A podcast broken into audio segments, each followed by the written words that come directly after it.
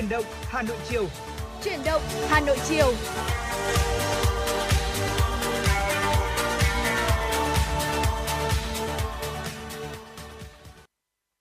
Xin kính chào quý vị và tất cả các bạn. Lời đầu tiên thì cho phép Tuấn Hiệp, Lê Thông cùng chuyển động Hà Nội chiều ngày hôm nay xin gửi lời chào và lời cảm ơn quý vị đã dành thời gian quan tâm lắng nghe chương trình của chúng tôi. Đang được phát sóng trực tiếp trên tần số FM 96 MHz của Đài Phát thanh và Truyền hình Hà Nội. Và quý vị thân mến, chương trình của chúng tôi cũng đang được phát trực tuyến trên website hanoitv.vn. Dạ vâng thưa quý vị và các bạn thân mến, để có thể kết nối trực tiếp cùng với chương trình ngay thời điểm này thì quý vị đừng quên số điện thoại hotline của chúng tôi đó là 024 3773 6688. Ngoài ra thì quý vị cũng có thể kết nối với chương trình thông qua fanpage chuyển động Hà Nội FM 96 ạ. Tất cả những thông tin phản ánh của quý vị thính giả cũng như là những câu chuyện, những món quà âm nhạc mà quý vị mong muốn lắng nghe trong buổi chiều ngày hôm nay để gửi tặng tới bạn bè người thân của mình thì cũng có thể liên hệ với chúng tôi. Và thư ký Thu Vân của chương trình cùng với lại kỹ thuật viên Kim Thoa và Lê Thông Tuấn Hiệp sẽ đáp ứng tất cả những yêu cầu này của quý vị thính giả. À, tôi xin nhắc lại một lần nữa số điện thoại của chương trình 024 3773 6688 cùng với fanpage chuyển động Hà Nội FM 96 sẽ là nơi để quý vị và các bạn có thể uh, liên lạc trao đổi với ờ, chương trình chuyển động Hà Nội để có thể là gửi gắm những uh, tin tức cũng như là những uh, món quà âm nhạc dành tặng cho tất cả mọi người. À, và quý vị thân mến, ngày hôm nay thì uh, chúng ta đã qua đi một uh, thời gian uh, cũng từ 7 giờ tối ngày hôm qua cho tới tận bây giờ rồi. Vâng. uh, và chắc chắn là khi mà tôi nói đến, đến cái này thì quý vị có thể hiểu là tôi đang uh, nói tới vấn đề gì. Đó chính là trận thi đấu uh, giữa đội tuyển quốc gia Việt Nam của chúng ta và đội uh, tuyển uh, quốc gia Nhật Bản thì đã được uh, diễn ra. Nhưng mà kết quả nhận được thì chúng ta cũng lại tiếp tục đón nhận một uh, trận thua. À, và thua toàn bộ năm lượt trận lượt đi của vòng loại World Cup thứ ba 2022 thì bóng đá Việt Nam uh, hào hứng bước vào sân chơi lớn thì đã dần dần bắt đầu uh, trở thành một cái nỗi buồn ạ thưa quý vị. Uh, nhưng mà tôi nghĩ rằng là chúng ta đừng để cái các cái trận đấu uh, nó nó tôi tôi tạm gọi là các trận đấu quá sức mà nó biến thành những cái gánh nặng đối với uh, toàn bộ đội tuyển cũng như là ban huấn luyện của đội tuyển. Và hơn thế nữa là cụ thể nhất ở đây đó chính là huấn luyện viên trưởng Park Hang-seo. Dạ, uh, những cái trận đấu ở vòng loại cuối của World Cup thì nó nó thực sự là khó khăn ạ. Để chúng ta bước vào một cái giải đấu toàn thế giới là giải đấu World Cup thì chúng ta phải qua từng cái cái, cái vòng loại của các khu vực.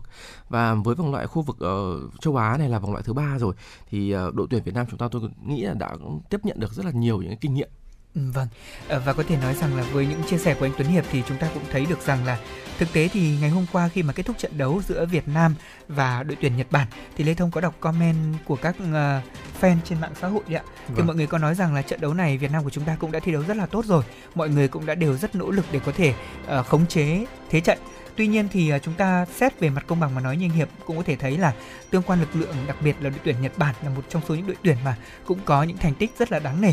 Chính vì thế mà chúng ta có thua cuộc ngày hôm nay thì cũng không nên để đó là gánh nặng à, và đặc biệt là tôi nghĩ rằng đó cũng chính là một cơ hội để chúng ta cọ sát đúng không anh Hiệp? Dạ vâng chính, chính xác là như thế nhưng mà ở, ở đây thì tôi muốn nói về uh, lực lượng thì đương nhiên là chúng ta uh, thời gian gần đây là đang rất là gặp vấn đề về uh, Ờ, lực lượng đó chính là thiếu đi một số các ờ, cầu thủ quan trọng của hàng phòng ngự vâng. và hơn thế nữa là rằng là khi mà so sánh tương quan giữa hai đội tuyển đó trên đội, đội tuyển của chúng ta và đối thủ vừa rồi là đội tuyển Nhật Bản thì chúng ta bị uh, bỏ một khoảng cách khá là xa ừ, vâng. trên uh, bảng xếp hạng của FIFA với một đội bóng xếp thứ 28 thế giới và chúng ta là xếp thứ 98 thế giới. Vâng. và sau cái trận đấu vừa rồi thì mình lại bị tụt đi một vài hạng của uh, bảng xếp hạng trợ của uh, các câu lạc bộ uh, các đội tuyển quốc gia của thế giới.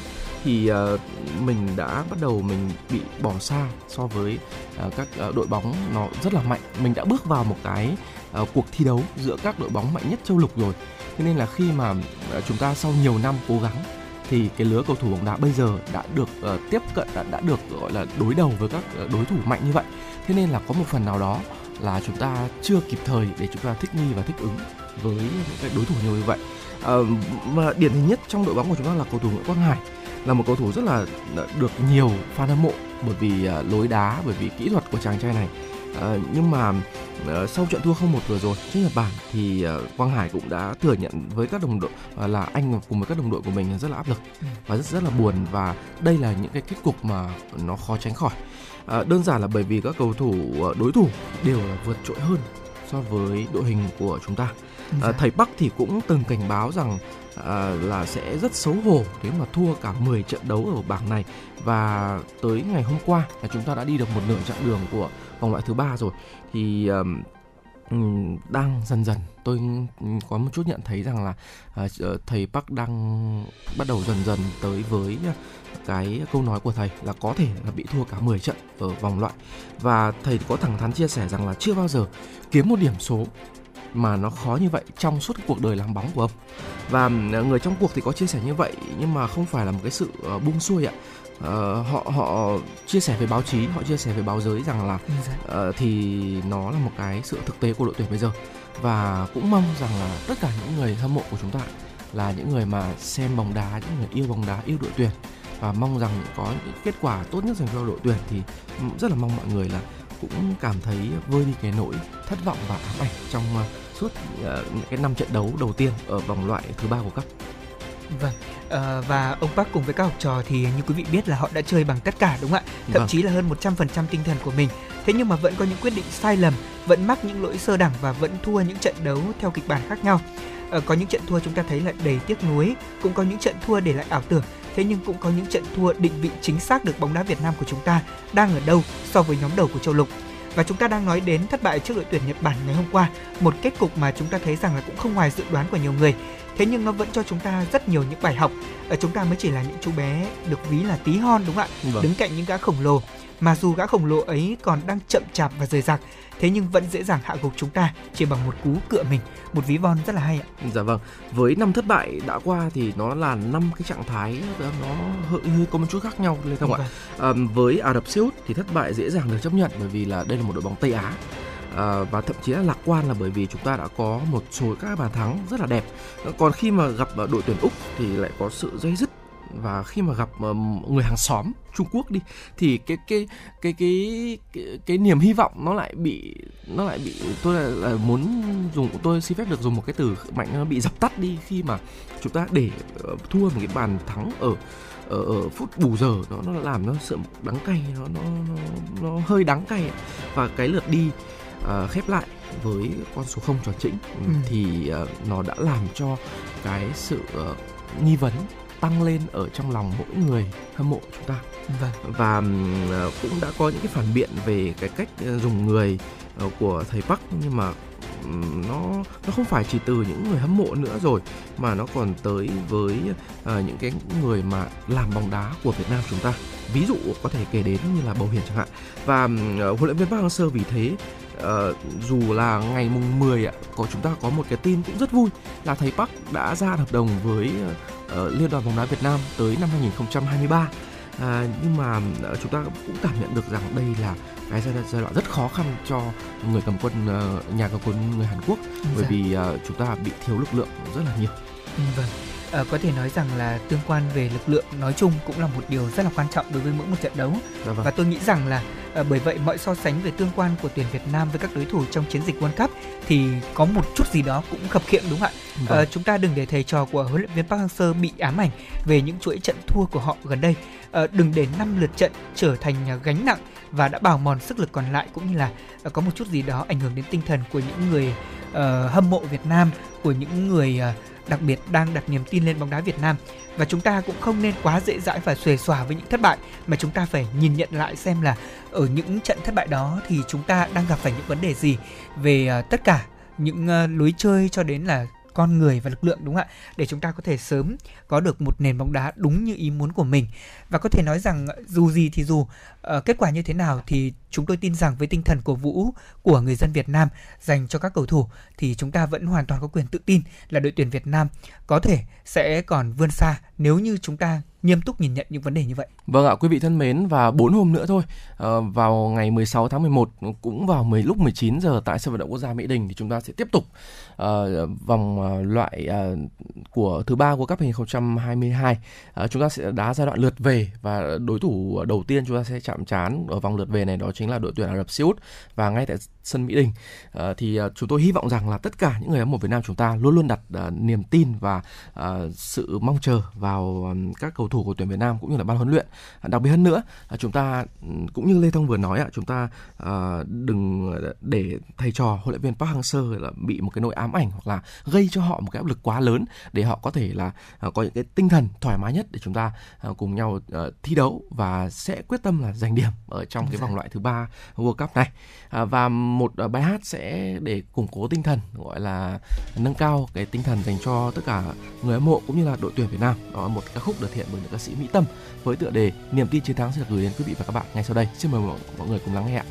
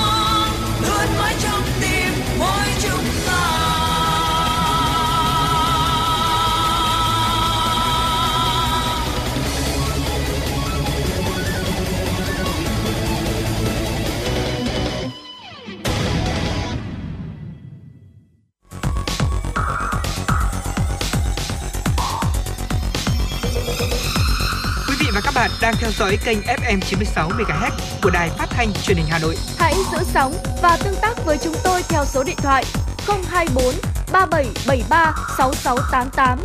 FM 96 đồng hành trên mọi nẻo đường. đường. Quý vị và các bạn thân mến, ngay sau đây xin mời quý vị cùng đón nghe các tin tức mà phóng viên chương trình Chuyển động Hà Nội vừa thực hiện và gửi về phòng thu.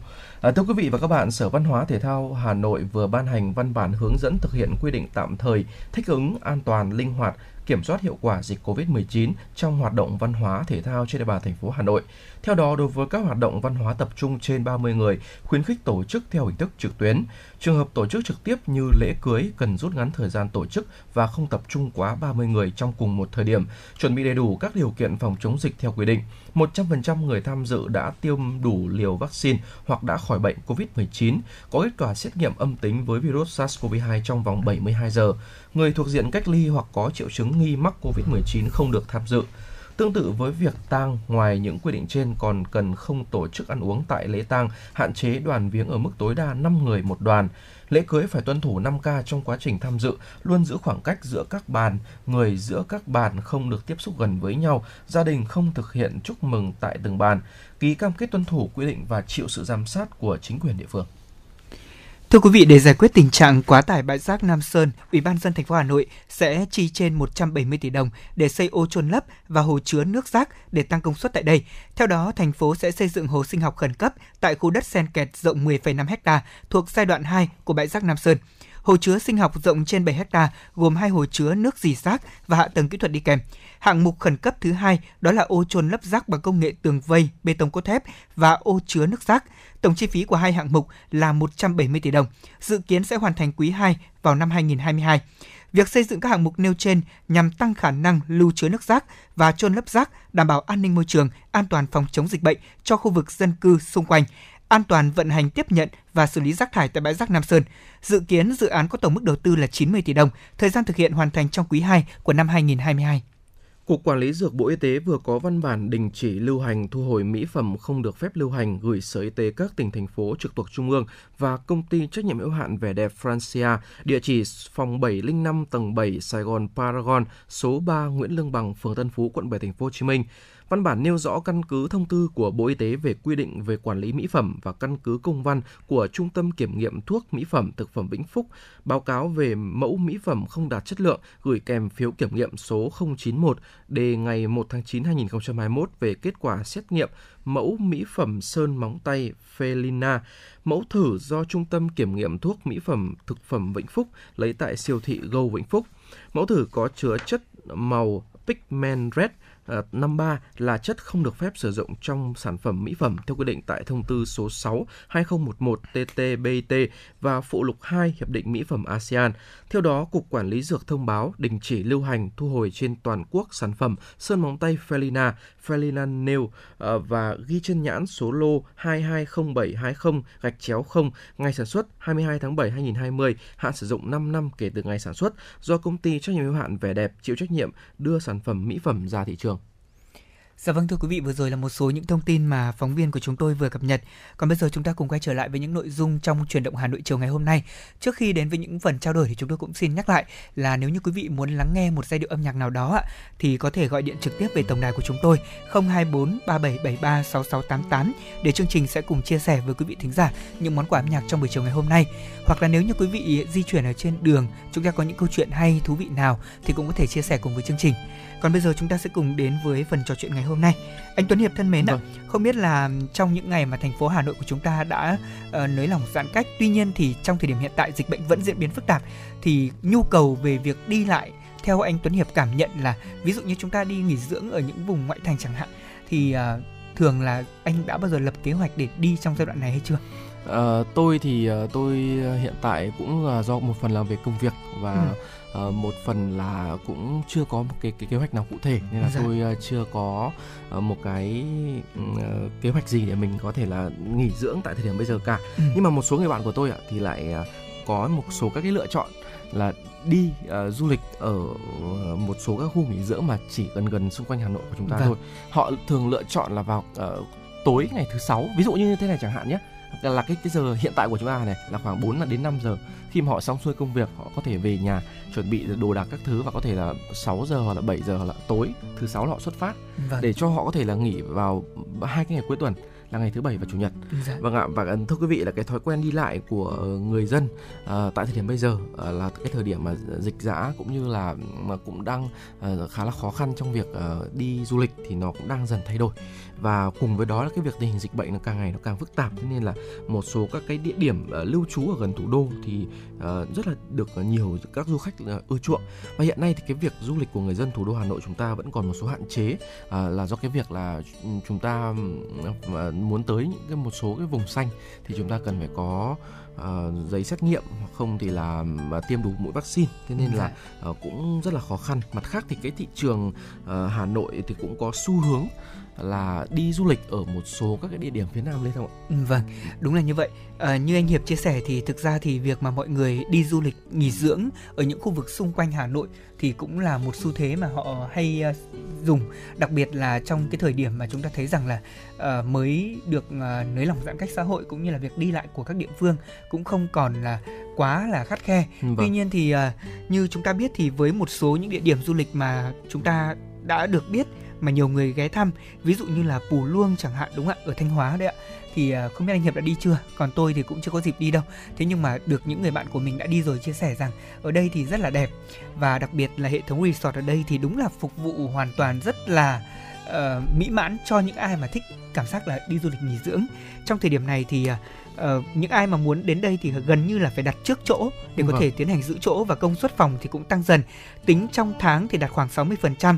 Đó là theo chia sẻ của ông Chu Văn Mạnh, giám đốc bán hàng của Pù Luông Reset uh, ờ, ở Thanh Hóa uh, lượng khách cuối tuần bù đắp lại cho lượng khách ở trong tuần và giá phòng thì cũng dao động trong khoảng là 1,4 đến 1,5 triệu đồng và giá cuối tuần thì cao hơn từ 200.000 đồng đến 300.000 đồng ạ. Vâng ạ và người đại diện của cơ sở này có chia sẻ thêm rằng là uh, những du khách tới từ Hà Nội thì chiếm vào khoảng 60% lượng khách uh, tới khu nghỉ dưỡng này và uh, thời điểm uh, trước dịch thì con số này thì nó cao hơn một chút còn với cái thời điểm điểm hiện tại thì cái số phòng trống uh, vào dịp uh, cuối năm cũng Đấy. chỉ còn khoảng một nửa thôi và những cái đơn vị uh, mà kinh doanh các gói du lịch thì cũng đã à, xác nhận cái điều này như vậy.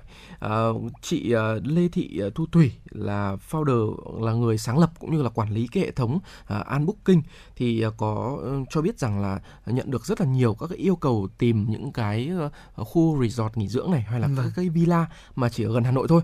À, cái lượng khách ở trong tuần ấy thì nó khá là ổn định còn cuối tuần thì cũng có nhiều nơi là đã kín chỗ rồi. Và chị cũng cho biết thêm rằng là các cái địa điểm du lịch được người dân Hà Nội yêu thích thì nó ở các khu vực mà không biết rằng là các thính giả của em 96 của truyền động Hà Nội có đang suy nghĩ tới không? Đó chính là ở khu vực Sóc Sơn hay là ở những cái khu vực như là Ba Vì nữa. Và vâng. hiện tại thì các cái villa nguyên căn cho nhóm khoảng từ 10 10 đến 15 người à, thì với mức chi phí là khoảng từ 7 đến 8 triệu đồng vào cuối dạ. tuần. Còn mức ở thời gian ở trong tuần thì giá dao động trong khoảng từ 4 đến 5 triệu đồng. Ở một số nơi ờ, villa như là ở hồ ờ, Đồng Đò, khu vực ờ, Sóc Sơn Hà Nội thì cũng có chi phí khá là cao khoảng vâng. tầm 12 triệu đồng cho một căn hộ villa có hướng ra hồ và cũng đã bao gồm các cái diện tích uh, các cái tiện ích khác của khu vực nghỉ dưỡng. Vâng ạ. Và đại diện của An Booking Villa thì cũng chia sẻ là người Hà Nội của chúng ta thì hiện đang có xu hướng khác do ảnh hưởng của dịch. Tức là các trọng điểm du lịch lớn của cả nước thì hiện nay như quý vị biết là đều bị ảnh hưởng. Vấn đề đi lại cũng rất là khó khăn. Do đó mà các tour truyền thống và các combo du lịch đi xa đang trở nên thất thế. Ngược lại thì xung quanh thủ đô Hà Nội của chúng ta, như anh Tuấn Hiệp có nói đấy ạ, ở một số khu nghỉ dưỡng ở Sóc Sơn, Ba Vì, Thạch Thất và lân cận như là Vĩnh Phúc, Hòa Bình chẳng hạn thì cũng được nhiều người quan tâm hơn vị trí thì gần và khoảng cách di chuyển lại ngắn. Các khu nghỉ dưỡng này cũng rất là phù hợp với nhu cầu du lịch ngắn ngày của người Hà Nội cũng như là những người dân ở khu vực uh, miền Bắc. Và ngay cả các doanh nghiệp lớn thì việc uh, bán những tour truyền thống cũng chia sẻ rằng là đang gặp rất nhiều những khó khăn. Thế nên thay vì dòng sản phẩm này thì họ đã chuyển đổi có nghĩa là sang những combo nghỉ dưỡng ngắn ngày tại các khu nghỉ dưỡng ở Đại Lải hay là Cát Bà thì đây cũng là những lựa chọn mà tôi nghĩ rằng là cũng khá là thông minh. Dạ vâng, chính xác ạ. Và thưa quý vị, ờ, ông Nguyễn Công Hoan là giám đốc điều hành của Flamingo Red Tour thì có cho biết rằng là những cái gói du lịch mà mang tính cá nhân, gia đình hay là thiên về với thiên nhiên, nghỉ dưỡng thì ờ, rất là được ờ, khách hàng ưa chuộng và cái điều đó thì nó đem lại các cái lợi thế cho doanh nghiệp mà những cái doanh nghiệp mà sở hữu những cái khu nghỉ dưỡng mà có những cái tiêu chí trên dạ. và đồng quan điểm với ông Hoan thì ông Mạnh giám đốc bán hàng của Pulong Retreat thì có nhận xét về việc là người dân Hà Nội đang ưu tiên những cái điểm đến với những cái quãng đường di chuyển ngắn. À, tối đa thì cũng chỉ khoảng tầm từ 200 đến 300 km à, trong vòng bán kính đó thôi. À, và hơn thế nữa là nó gần gũi với thiên nhiên bởi vì là cái thời gian ở nhà nó đã quá dài rồi. Thế nên là ừ, họ cần có một cái không gian và làm bớt đi cái cái sự bí bách đó và họ tìm đến những cái nơi mà nghỉ ngơi yên tĩnh và hơn thế nữa là gần gũi với thiên nhiên. Vâng và tôi nghĩ rằng là đối với những địa điểm mà chúng tôi cũng có vừa chia sẻ với quý vị và những chia sẻ uh, mà chúng tôi tổng hợp được ví dụ như là ở Sóc Sơn hay Ba Vì uh, xung quanh Hà Nội chúng ta như vậy thì cũng rất là thuận tiện để người dân có thể lựa chọn À, đại diện của Blue Retreat thì cũng chia sẻ thời gian lưu trú của khách hiện tại nhìn chung là có ngắn hơn so với mọi khi. Lúc này thì có hai kiểu thời gian lưu trú của khách đó chính là họ có thể lựa chọn ở dài ngày hoặc là ngắn ngày. Các khách thông thường thì sẽ chọn lưu trú vào dịp cuối tuần, tuy nhiên thì nhiều người chọn lưu trú cả tuần, thậm chí là cả tháng.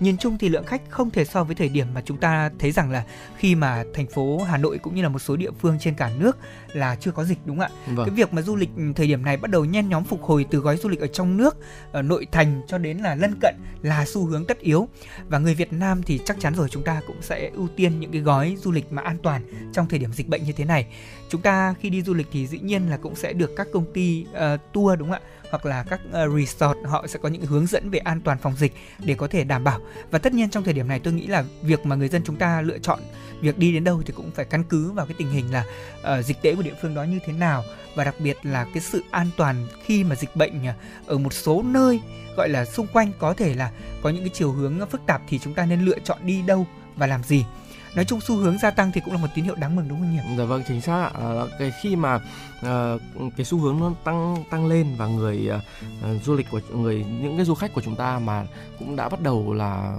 không còn quá là sợ hãi với cái việc là chúng ta phải sống trong dịch bệnh nữa vì là mình có được mở cửa các cái địa phương để đi du lịch và hơn thế nữa là chúng ta cũng tiêm phòng đầy đủ Đúng rồi. cái hạn chế đi cái việc là bị à, nhiễm bệnh hoặc là nặng nề của Covid-19 thì chúng ta sẽ dần dần quay trở lại cái cuộc sống mà à, ê à, sang tháng đi du lịch nhé Ê, à, mình à, cùng nhau lên kế hoạch để mình đi du lịch. Dạ vâng, rất lâu rồi đấy ạ. Tôi có những cái hẹn giống như anh Hiệp nói cùng với những cái bạn của mình để có thể đi Huế thế nhưng mà bản thân Lê Thông cùng với những người bạn của mình thì cũng chưa dám đi nữa tại vì là một phần uh, cá nhân tôi đấy ạ. Tại vì công việc của chúng ta nhưng hiệp thấy là cũng rất là bận rộn này. Vâng. và hai nữa thì uh, trong thời điểm này thì uh, một số địa phương ví dụ như là cách xa như là từ uh, Hà Nội vào đến Huế thì khoảng cách nó cũng hơi xa. Cho nên nếu như có đi thì tôi cùng với những người bạn của mình cùng lắm là chỉ đi xung quanh Hà Nội. Ví dụ như là chúng ta sẽ chọn Ba Vì chẳng hạn.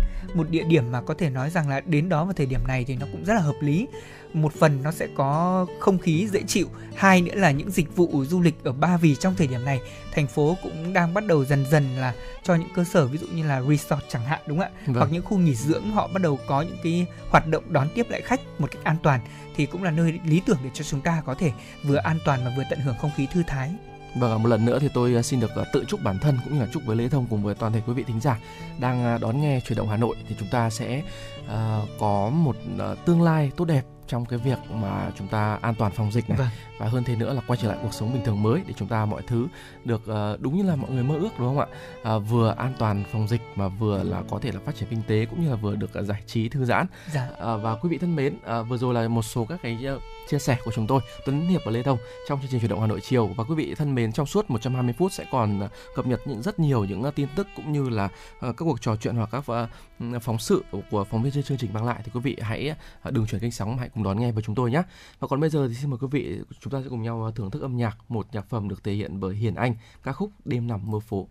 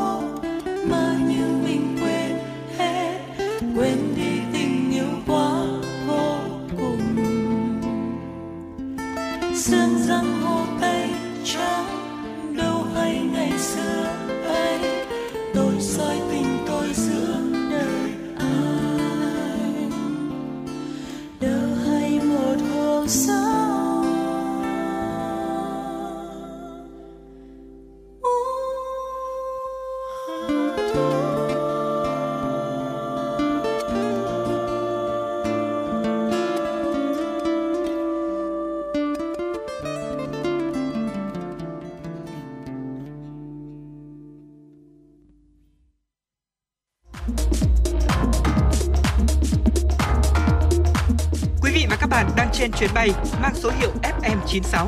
Hãy thư giãn, chúng tôi sẽ cùng bạn trên mọi cung đường. Hãy giữ sóng và tương tác với chúng tôi theo số điện thoại 024 3773 6688.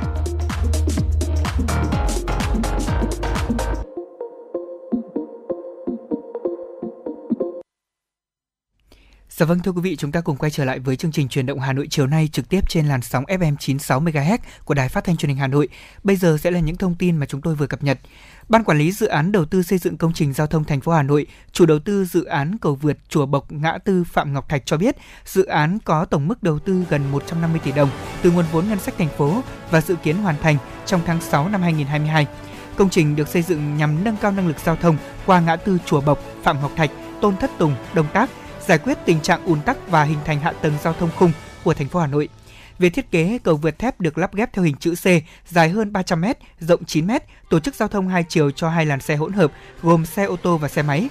Hướng dọc đường Tôn Thất Tùng Phạm Ngọc Thạch, đường Chùa Bộc Đông Tác và các nhánh rẽ còn lại sẽ được tổ chức giao thông bằng đèn tín hiệu dưới cầu. Để có thể thực hiện được dự án này trong phạm vi đường Chùa Bộc, đơn vị sẽ xén khoảng 460 m vỉa hè để mở rộng nút giao, xây dựng kết cấu đường mới cho phần mở rộng. Trong đó thì bên vỉa hè phía Học viện Ngân hàng sẽ xén dài là 360 m, rộng 2 đến 6 m, kết hợp với mở rộng nút giao Chùa Bộc Tây Sơn. Vỉa hè phía đối diện xén dài hơn 100 m, rộng 2,5 m.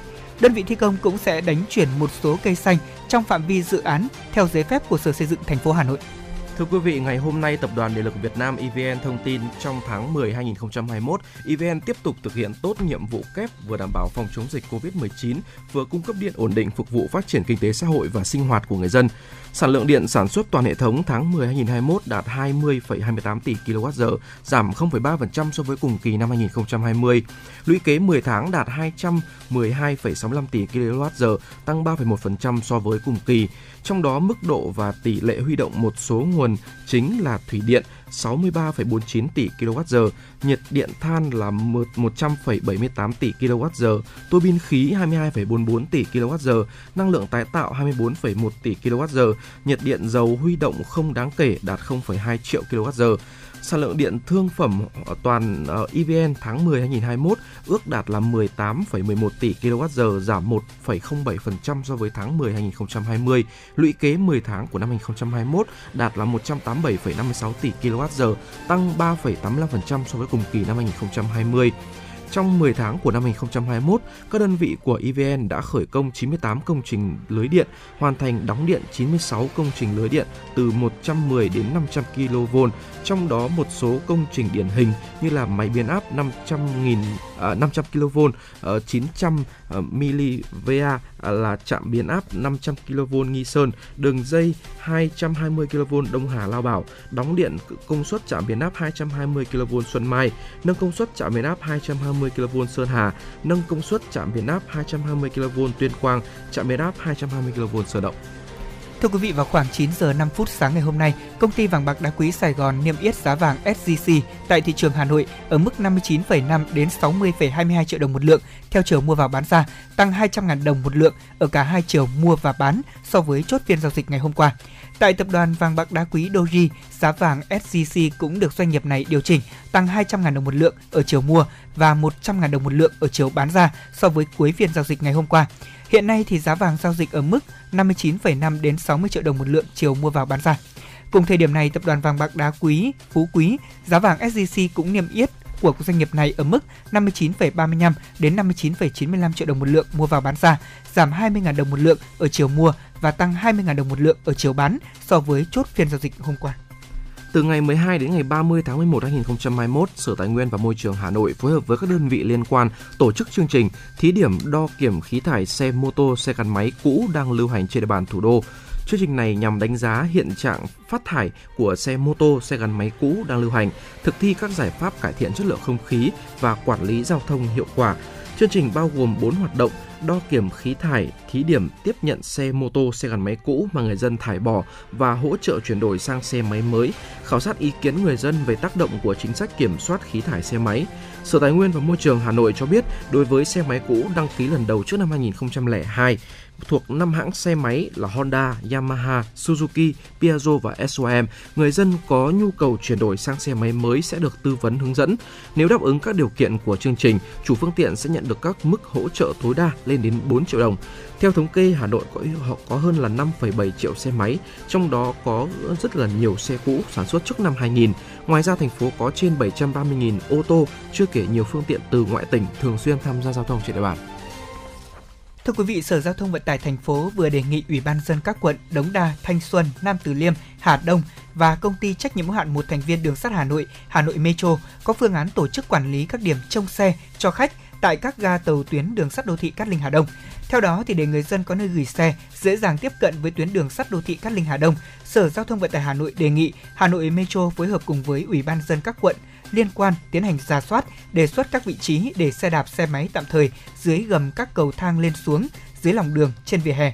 Ủy ban dân các quận nói trên phối hợp cùng với Hà Nội Metro tiến hành ra soát, đề xuất các vị trí phù hợp xung quanh các nhà ga trên tuyến để trông giữ xe đạp và xe máy cho người dân, bảo đảm thuận tiện an toàn. Sở Giao thông Vận tải Thanh và phối hợp cùng với Hà Nội Metro cùng với các lực lượng chức năng bảo đảm trật tự an toàn giao thông trong quá trình khai thác vận hành dự án. Trước đó, Thông qua phản ánh của người dân, sau khi tàu Cát Linh Hà Đông đi vào vận hành chính thức, tại một số ga tàu đã xuất hiện tình trạng nhiều cá nhân lập bãi xe tự phát, chặt chém giá gửi xe của hành khách cao gấp nhiều lần so với quy định, gây phản cảm, bức xúc trong dư luận. Những, tiếp theo sẽ là những tin tức về thời tiết. Thưa quý vị, ở Bắc Bộ trong khoảng đêm ngày 11 và ngày 12, khối không khí lạnh tiếp tục được bổ sung trên khu vực nên là tiếp tục ít mây. Quá trình phát xạ nhiệt sẽ khiến cho nhiệt độ tiếp tục giảm thấp về đêm và sáng với mức nhiệt thấp nhất là từ 14 đến 17 độ, vùng núi từ 11 đến 14 độ và một số nơi vùng núi cao có thể giảm xuống dưới ngưỡng 10 độ. Còn vào ban ngày thì trời tiếp tục sẽ có nắng hành với nhiệt độ ban trưa khoảng từ 21 đến 24 độ, khu Tây Bắc có nơi là 25 độ và kiểu thời tiết này sẽ còn tiếp tục duy trì trong nhiều ngày tới. Cụ thể tại thủ đô Hà Nội trong 24 giờ tới thì thời tiết gần như là chưa có sự biến đổi nào đáng kể. Mưa hoàn toàn là không xuất hiện. Đêm và sáng sớm quá trình phát xạ nhiệt sẽ khiến cho trời rét sâu. Nhiệt độ thấp nhất hạ xuống mức là từ 15 cho tới 17 độ. À, ngày mai thì trời sẽ nắng từ sớm nên là nhiệt độ uh, tăng dần À, đến khoảng trưa chiều nhiệt độ sẽ phổ biến trong khoảng là từ à, 22 đến 24 độ. Dạ vâng, xin cảm ơn anh Tuấn Hiệp với những thông tin thời tiết vừa rồi. À, thưa quý vị và các bạn, à, khi mà thực hiện những chương trình truyền động Hà Nội thì chúng tôi cũng nhận được rất nhiều những câu hỏi của quý vị thính giả và những chia sẻ của quý vị có liên quan đến tình hình thời tiết và sức khỏe. Vâng và ngay bây giờ thì chúng tôi cũng sẽ dành thời gian để chia sẻ thêm về những sai lầm trong bảo vệ sức khỏe mùa đông mà rất nhiều người trong chúng ta dễ gặp phải. Tại vì với thời tiết thay đổi thất thường như thế này thì những đối tượng nhạy cảm như là uh, với những người già hoặc trẻ nhỏ chính là những đối tượng dễ mắc các bệnh lý về đường hô hấp. Thế nhưng chính bản thân mỗi chúng ta thôi là những người khỏe mạnh bình thường thì chúng ta cũng là đối tượng có thể dễ mắc các bệnh lý vào mùa này. Vâng ạ.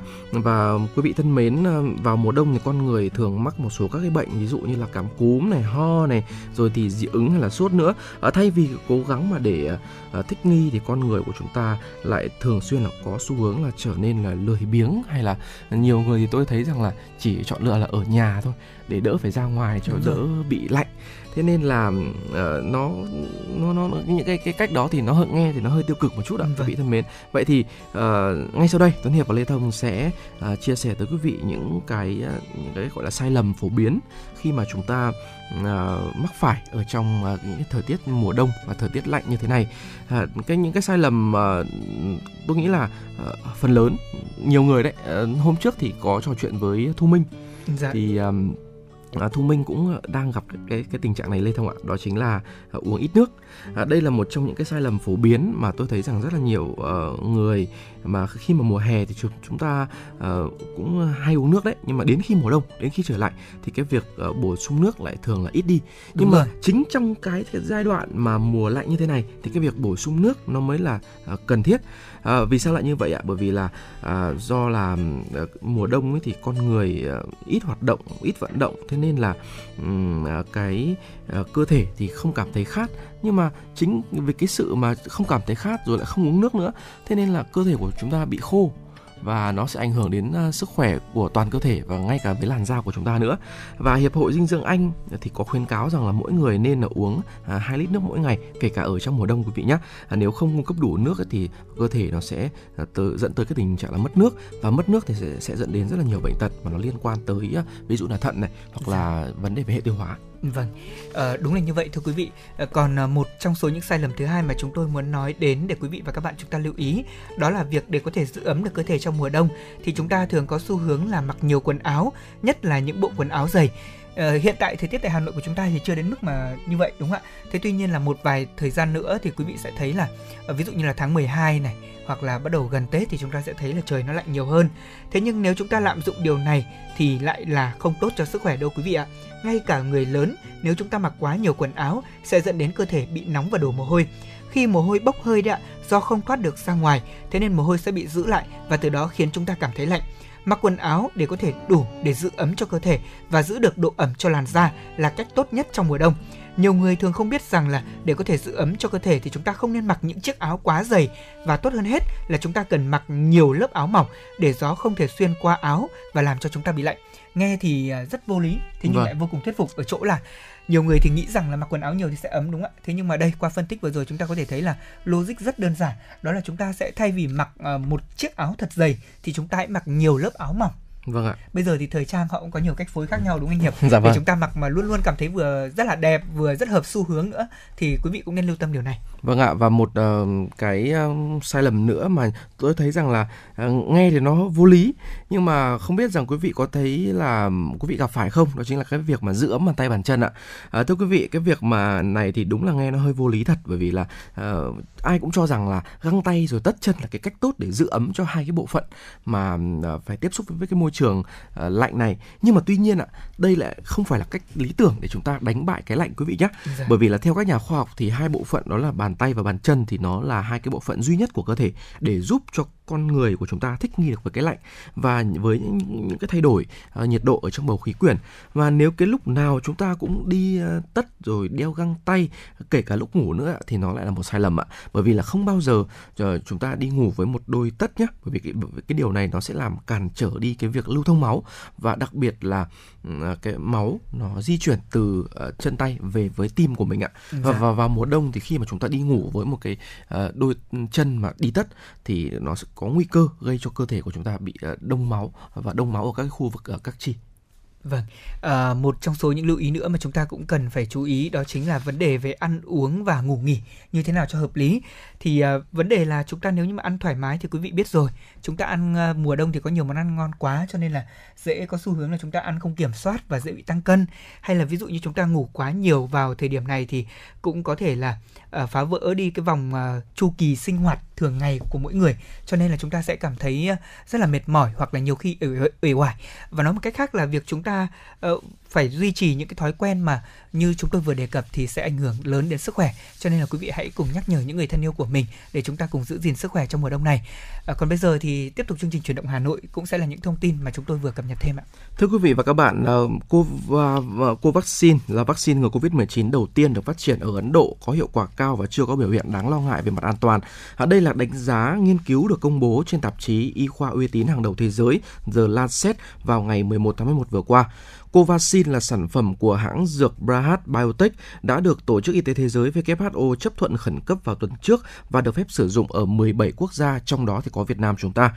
Cơ quan y tế của Liên Hợp Quốc đã mô tả vaccine này cực kỳ phù hợp với các nước có thu nhập thấp và trung bình do yêu cầu bảo quản dễ dàng.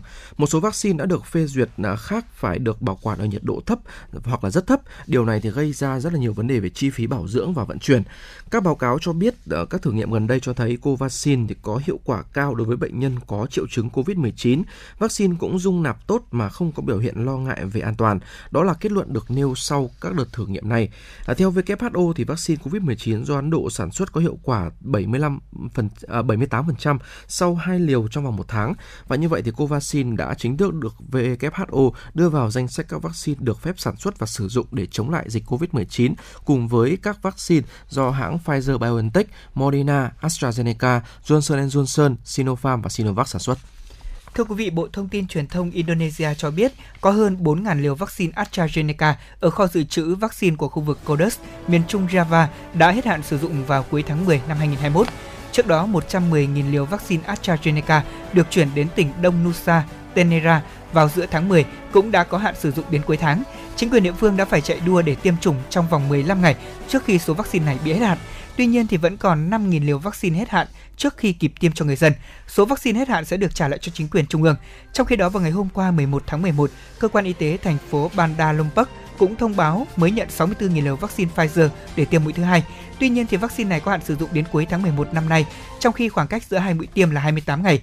Tình trạng tương tự cũng xảy ra ở Makassar. Các cơ quan y tế địa phương cũng hy vọng chính quyền trung ương sẽ không gửi vaccine sắp hết hạn để sử dụng cho việc phân phối và tiêm chủng được tối ưu.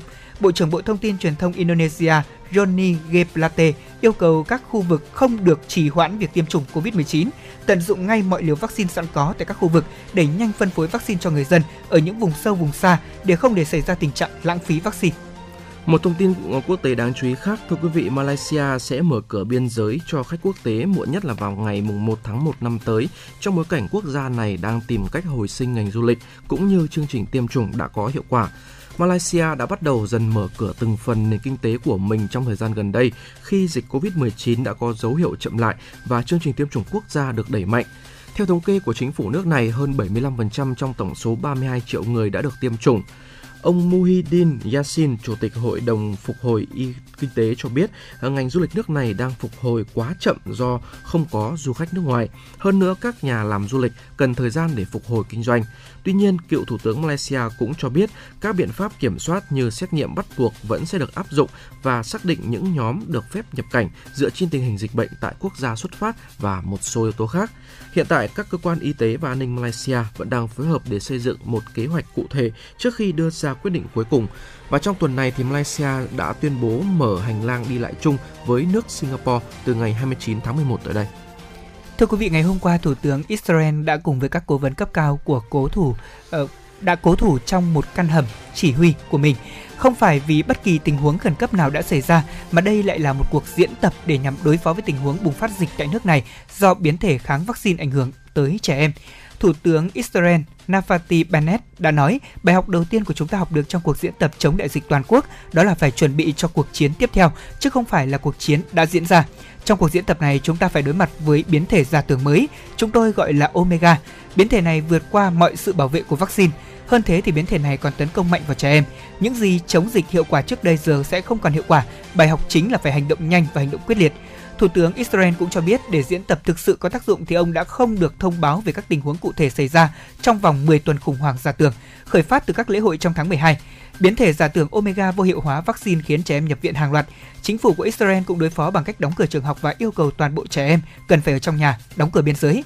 Trong tuần sau, nước này cũng sẽ thông báo về việc có kết quả diễn tập với lãnh đạo các nước Vâng và vừa rồi là những tin tức mà phóng viên Thu Vân của chương trình vừa thực hiện. À, và thưa quý vị, à, tại cái thời điểm bây giờ à, chúng ta à, cũng rất là muốn đôi khi là, là chăm sóc sức khỏe à, nhưng mà thực sự mà nói thì Lê Thông ạ, có rất là nhiều người bạn của tôi chia sẻ rằng là à, họ đang gặp à, khá là khó khăn về vấn đề kinh tế sau cái quãng thời gian mà chúng ta phải giãn cách vừa qua. Thế nên là mặc dù rất là muốn chăm sóc sức khỏe nhưng mà à, lại chưa có quá nhiều uh, các cái ờ, kinh tế chưa có quá nhiều um, tài chính để mà uh, tới với các cái cơ sở để chăm sóc cho sức khỏe họ rất là mong muốn là có một cách nào đó để chúng ta chăm sóc cho sức khỏe tại nhà và vâng. ngày hôm nay thì tôi rất là mong rằng uh, Tuấn Hiệp và Lê Thông sẽ chia sẻ cho các, các quý vị thính giả một số các cái, cái bí mật về các cái mỹ phẩm mà giúp cho chúng ta làm đẹp tại nhà và vừa tốt mà còn vừa hiệu quả với làn da của mọi người. Lê Thông có đồng ý không ạ? Dạ vâng, tôi cũng rất đồng ý với anh Hiệp đó là thời gian này thì việc quan tâm hơn đến làn da của chúng ta cũng là một điều chính đáng đúng không ạ? Vâng. vâng. Nhất là với các chị em phụ nữ thì điều này à,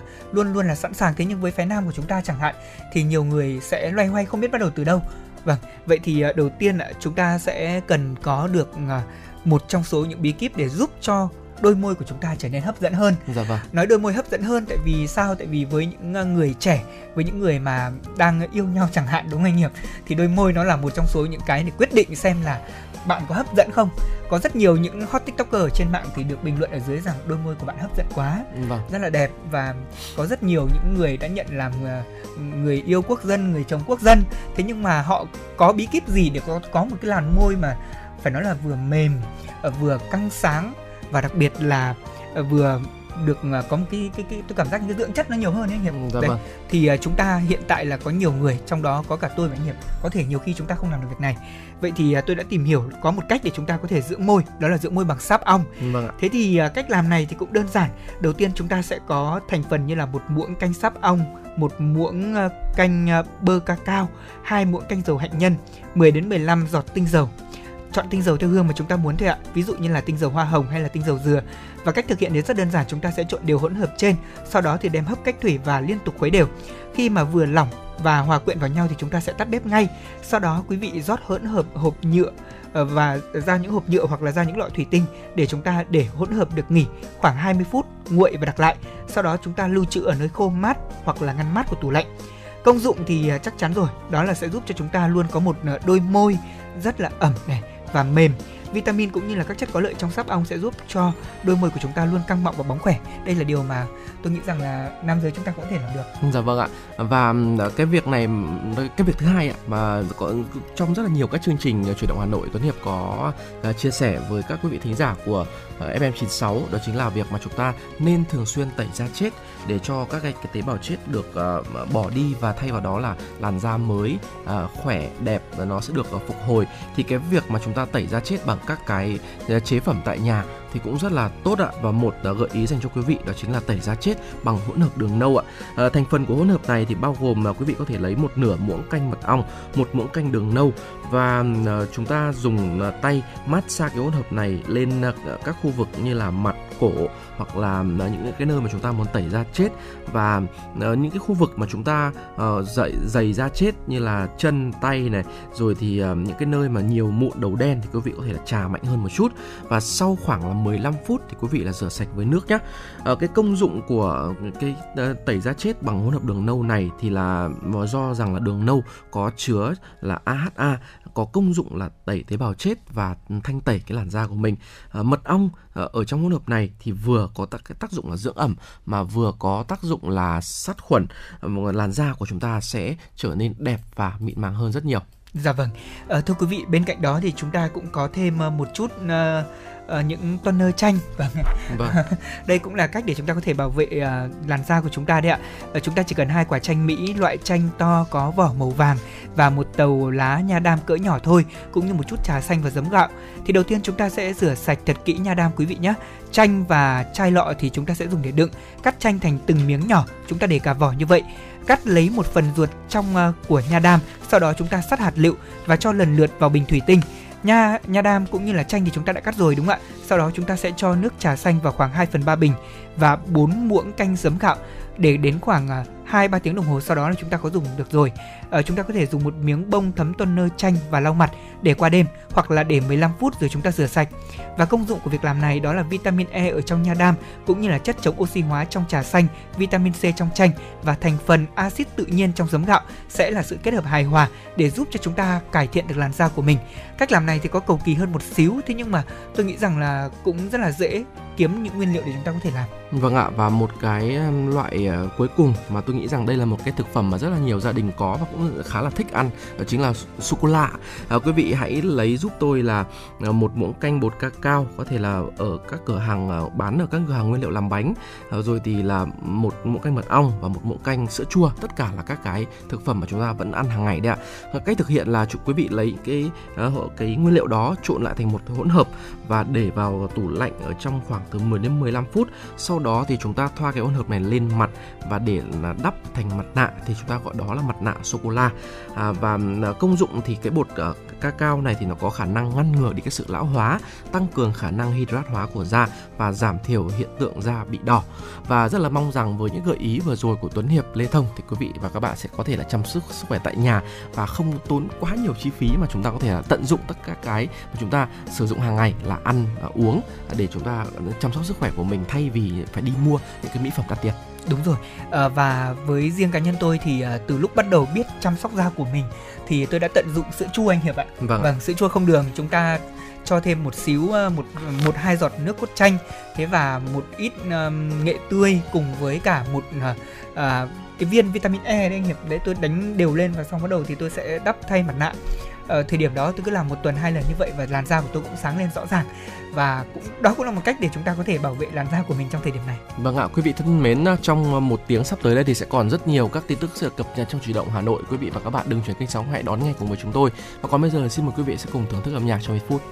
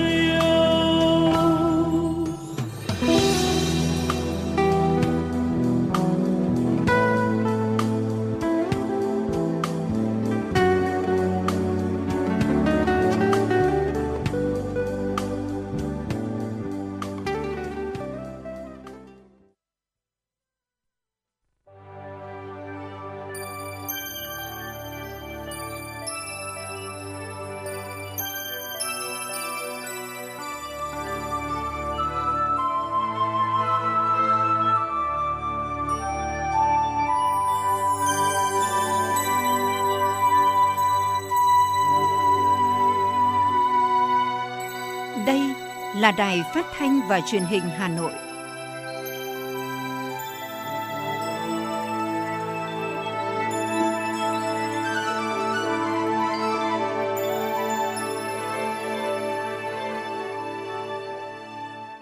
Quý vị và các bạn thân mến, bây giờ là 17 giờ ngày 12 tháng 11 năm 2021. Chương trình truyền động Hà Nội chiều của chúng tôi đang phát trực tiếp trên tần số FM 96 MHz của Đài Phát thanh Truyền hình Hà Nội và được trực tuyến trên trang web hanoitv.vn. Tiếp tục chương trình sẽ là những thông tin đáng chú ý mà phóng viên đài chúng tôi vừa cập nhật. Sáng nay, dưới sự điều hành của Chủ tịch Quốc hội Vương Đình Huệ, Quốc hội tiến hành chất vấn nhóm vấn đề thứ tư thuộc lĩnh vực kế hoạch và đầu tư đối với Bộ trưởng Bộ Kế hoạch và Đầu tư Nguyễn Chí Dũng. Bộ trưởng Nguyễn Chí Dũng giải trình tiếp về vấn đề khôi phục kinh doanh các giải pháp ổn định kinh tế vĩ mô. Sau khi kết thúc phần chất vấn đối với các bộ trưởng, Thủ tướng Chính phủ Phạm Minh Chính phát biểu làm rõ thêm một số vấn đề đại biểu quan tâm và trả lời chất vấn của đại biểu Quốc hội. Phát biểu trước Quốc hội thay mặt Chính phủ, Thủ tướng Phạm Minh Chính trân trọng cảm ơn các vị đại biểu Quốc hội, đồng bào, cử tri cả nước đã cơ bản đồng tình và quan tâm đóng góp nhiều ý kiến tâm huyết sâu sắc trách nhiệm về các báo cáo của Chính phủ, nhất là kết quả thực hiện kế hoạch phát triển kinh tế xã hội năm 2021, dự kiến kế hoạch phát triển kinh tế xã hội năm 2022 và chia sẻ cảm thông sâu sắc và đồng tình ủng hộ công tác phòng chống đại dịch COVID-19. Chính phủ xin trân trọng lắng nghe nghiêm túc tiếp thu ý kiến của các cơ quan của Quốc hội, các đoàn đại biểu, các vị đại biểu Quốc hội và ý kiến của Ủy ban Trung ương Mặt trận Tổ quốc Việt Nam, của đồng bào cử tri cả nước. Trên cơ sở đó, yêu cầu các cấp các ngành các địa phương tập trung xử lý giải quyết, nhất là những khó khăn vướng mắc và các vấn đề thực tiễn đặt ra trên các lĩnh vực để vừa thích ứng an toàn linh hoạt, kiểm soát hiệu quả dịch COVID-19, vừa tạo thuận lợi thúc đẩy phục hồi và phát triển kinh tế xã hội về đảm bảo an sinh xã hội hỗ trợ người dân, người lao động bị ảnh hưởng bởi dịch COVID-19, Thủ tướng nêu rõ, triển khai các nghị quyết kết luận của Đảng, Quốc hội, Chính phủ đã chỉ đạo tập trung triển khai nhiều cơ chế chính sách hỗ trợ người dân, người lao động, người sử dụng lao động. Các cơ chế chính sách này và sự chia sẻ của toàn xã hội đã góp phần hỗ trợ thiết thực, hiệu quả cho người dân, người lao động vượt qua khó khăn, ổn định đời sống, bảo đảm an toàn và sẵn sàng tham gia trở lại các hoạt động kinh tế xã hội. Về định hướng chiến lược tổng thể phòng chống dịch COVID-19, Thủ tướng nêu rõ, Sau hơn một tháng triển khai nghị quyết số 128 về thích ứng an toàn linh hoạt, kiểm soát hiệu quả dịch COVID-19 đã được thực tiễn chứng minh là phù hợp, kịp thời và đang được các cấp các ngành, cộng đồng doanh nghiệp và người dân tích cực triển khai thực hiện. Thủ tướng cho biết chúng ta đã đẩy mạnh nhập khẩu và thực hiện chiến dịch tiêm vaccine phòng dịch lớn nhất từ trước tới nay trên toàn quốc, có lộ trình từng bước tiêm vaccine cho trẻ em, đồng thời tích cực chuyển giao công nghệ nghiên cứu, sản xuất vaccine trong nước. Đồng thời, tích cực thiết lập hệ thống trạm y tế lưu động, bệnh viện hồi sức chăm sóc điều trị, số ca tử vong tiếp tục được kiểm soát ở mức thấp. Tuy còn có nhiều ổ dịch xuất hiện, nhưng trạng thái bình thường mới dần được thiết lập ở tất cả các địa phương trên cả nước, tạo thuận lợi cho phục hồi và phát triển kinh tế xã hội, thực hiện kiểm soát rủi ro. Phó Thủ tướng Chính phủ Lê Văn Thành vừa ký quyết định số 1881 ngày 9 tháng 11 năm 2021 của Thủ tướng Chính phủ ban hành danh sách cơ sở sử dụng năng lượng trọng điểm năm 2020.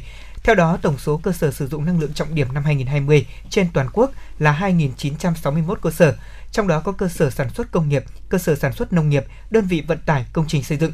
Trong đó, tỉnh Bình Dương có 309 cơ sở, tỉnh Đồng Nai 261, thành phố Hồ Chí Minh 286, thành phố Hà Nội 193, tỉnh Quảng Ninh 150. Bộ Công Thương có nhiệm vụ chủ trì phối hợp cùng với các bộ ngành địa phương có liên quan tổ chức quản lý hoạt động sử dụng năng lượng của các cơ sở sử dụng năng lượng trọng điểm theo quy định của Luật sử dụng năng lượng tiết kiệm hiệu quả. Nghị định số 21/2021 NDCP của Chính phủ quy định chi tiết về các biện pháp thi hành Luật sử dụng năng lượng tiết kiệm hiệu quả. Ủy ban dân các tỉnh thành phố trực thuộc trung ương chỉ đạo các sở ban ngành liên quan tại địa phương tổ chức quản lý, theo dõi thực hiện các chương trình sử dụng năng lượng tiết kiệm và hiệu quả đối với các cơ sở của mình. Phó Chủ tịch Ủy ban nhân dân thành phố Hà Nội Nguyễn Mạnh Quyền vừa có ý kiến về đề án thu phí phương tiện vào nội đô của Sở Giao thông Vận tải Hà Nội. Theo Phó Chủ tịch Ủy ban nhân dân thành phố Hà Nội Nguyễn Mạnh Quyền, việc xem xét phê duyệt đề án vào thời điểm hiện nay là chưa phù hợp, chưa bảo đảm đầy đủ toàn diện các điều kiện thực hiện. Do đó, thành phố giao Sở Giao thông Vận tải Hà Nội cùng đơn vị tư vấn và các cơ quan liên quan tiếp tục giả soát nghiên cứu kỹ lưỡng, đánh giá toàn diện tác động của đề án đến xã hội, người dân, bảo đảm chặt chẽ các điều kiện về pháp lý theo quy định của pháp luật và thời điểm phù hợp, thận trọng đề xuất các phương án giải pháp, đồng thời nghiên cứu làm rõ các nội dung về thời điểm áp dụng thu phí để bảo đảm phù hợp với quy định hiện hành, tránh những vướng mắc về sau.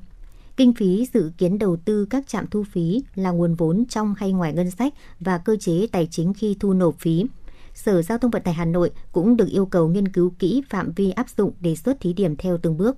Trước mắt là khu vực hẹp, trên cơ sở đó tổ chức sơ kết rút kinh nghiệm và mở rộng theo lộ trình. Tổ chức hội thảo lấy ý kiến các chuyên gia, nhà khoa học, tổ chức chính trị, xã hội, sở ngành. Ủy ban dân thành phố Hà Nội vừa ban hành lệnh khẩn cấp đầu tư xây dựng công trình nhằm đảm bảo vận hành an toàn khu liên hiệp xử lý chất thải Nam Sơn của huyện Sóc Sơn. Theo đó, thành phố sẽ đầu tư xây dựng khẩn cấp hai công trình để phục vụ nâng công suất tiếp nhận rác cũng như xây dựng hồ chứa sinh học để phục vụ công tác vận hành bãi rác này. Hiện các vị trí đổ lấp rác tại các ô trôn lấp khu liên hiệp xử lý chất thải Nam Sơn đã hết. Khối lượng nước dỉ rác và lượng nước rác tại các hồ chứa đều ở mức cao, gây nguy cơ tràn bờ, mất an ninh an toàn và dịch bệnh cho khu vực dân sinh xung quanh.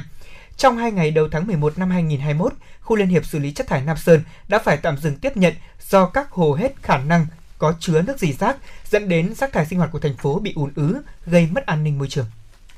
Sở Xây dựng Hà Nội vừa ban hành kế hoạch về tăng cường kiểm tra xử lý các dự án vốn ngoài ngân sách có sử dụng đất chậm triển khai vi phạm luật đất đai trên địa bàn thành phố Hà Nội, thời gian thực hiện trong giai đoạn 2021-2023.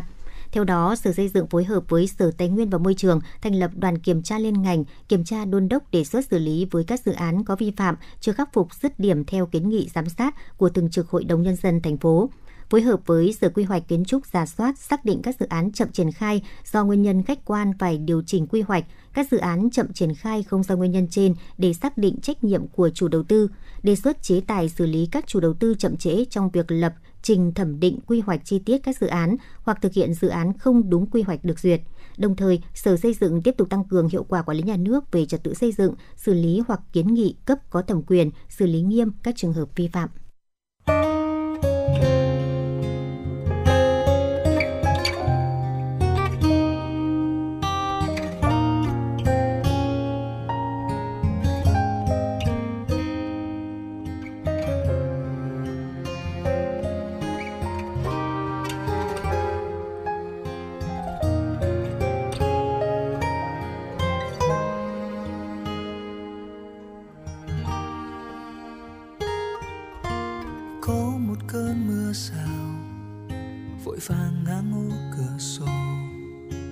phố vào đêm im lìm. Cành lá sao sạc rũ em gió quấn quanh vai anh bài hát từng nghe ngày có em bên mình. Dần tan theo mưa, mấy ngày qua anh ngồi, đọc từng lá thư phai màu. Khóm bằng lăng bồi hồi đã tìm dần sâu mấy mùa em qua trường, quen bước từng cây số con đường anh theo về. Vẫn thế, một mình anh đưa bước trong cơn mưa hè. Nếu là ngày xưa, anh sẽ nắm tay em cùng xoay vòng. Từng giọt mưa rơi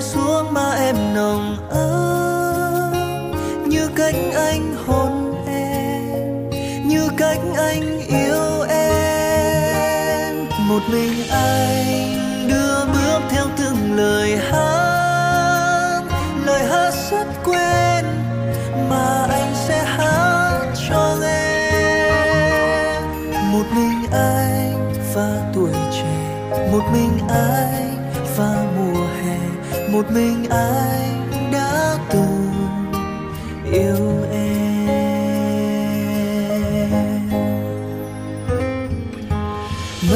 qua anh ngồi, đọc từng lá thư phai màu. Khóm bằng lam bồi hồi, đã tím màu sân sâu. Mấy mùa em qua trường quen bước từng cây số con đường anh theo về.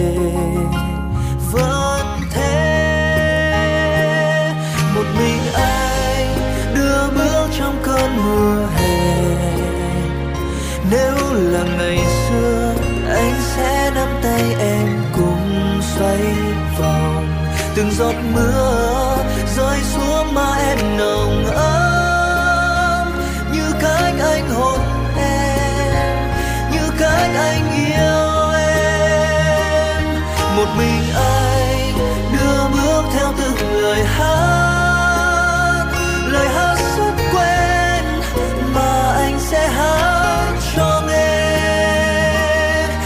mình anh và tuổi trẻ, một mình anh và mùa hè, một mình anh đã từng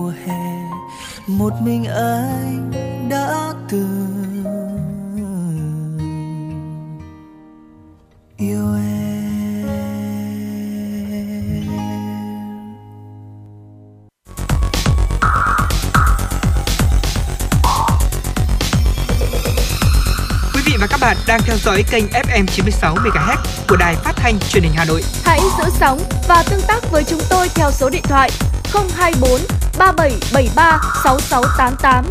FM 96 đồng, đồng hành trên, mọi nẻo đường.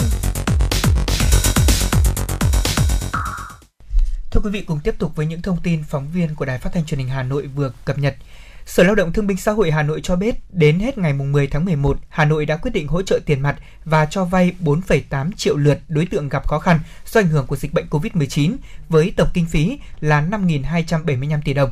Ngoài ra với tinh thần đoàn kết, tương thân tương ái, từ khi thực hiện chỉ thị số 17 đến nay, các tổ chức chính trị xã hội của thành phố, bao gồm Ủy ban Mặt trận Tổ quốc, Bộ Tư lệnh Thủ đô, các cấp công đoàn thủ đô, Thành đoàn Hà Nội, Hội chữ thập đỏ, Hội cựu chiến binh, Hội nông dân, Hội Liên hiệp phụ nữ và một số quận huyện thị xã cũng đã huy động nhiều nguồn lực xã hội và quà của các nhà hảo tâm để cùng chung sức hỗ trợ cho 1,079 triệu lượt người, hộ gia đình còn khó khăn trên địa bàn ổn định cuộc sống với số tiền là 318,593 tỷ đồng.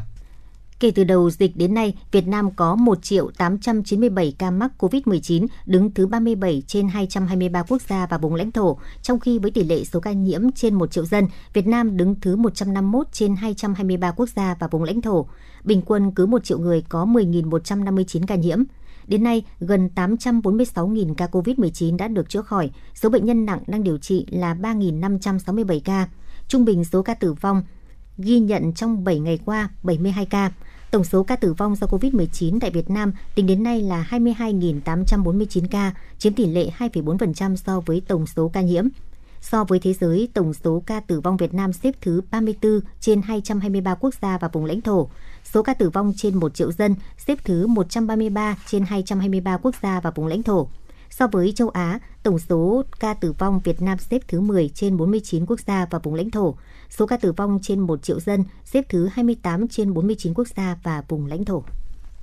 Thông tin từ Bộ Y tế cho biết đến hết ngày 11 tháng 11, cả nước đã tiêm được 95 triệu 688.596 liều vaccine phòng COVID-19, trong đó có 63 triệu 614.168 liều mũi 1 và 32 triệu 074.428 liều mũi 2. Về tiêm vaccine cho trẻ, đến nay có 12 tỉnh thành phố đã và đang triển khai tiêm vaccine phòng COVID-19 cho trẻ từ 12 đến 17 tuổi, đó là thành phố Hồ Chí Minh, Đồng Nai, Bình Dương, Kiên Giang, Vĩnh Long, Sóc Trăng, Cà Mau, Đà Nẵng, Quảng Ninh, Ninh Bình, Lạng Sơn, Lào Cai. Tổng số liều vaccine được tiêm đến nay là hơn 1 triệu 200 nghìn liều. Một số địa phương khác xây dựng kế hoạch và bắt đầu triển khai tiêm chủng cho đối tượng từ 12 đến 17 tuổi theo hướng dẫn của Bộ Y tế. Liên quan đến ý kiến của một số chuyên gia dịch tễ về việc Hà Nội nên tính phương án cách ly và điều trị F0 không triệu chứng và F1 tại nhà, ông Khổng Minh Tuấn, Phó Giám đốc CDC Hà Nội cho biết, hiện thành phố chưa có chủ trương này, Hà Nội vẫn có đủ nguồn lực để cách ly và điều trị tập trung F1 và F0. Chỉ khi nào số lượng F0, F1 tăng vượt quá khả năng thì thành phố mới tính đến phương án cách ly F1 và F0 không triệu chứng tại nhà. Dạ vâng thưa quý vị, vừa rồi chúng ta vừa lắng nghe một số tin tức mà phóng viên của chúng tôi cập nhật. Còn bây giờ mời quý vị và các bạn cùng thư giãn với giai điệu âm nhạc ca khúc Nhớ mùa thu Hà Nội qua tiếng hát của nghệ sĩ ưu tú Mai Hoa.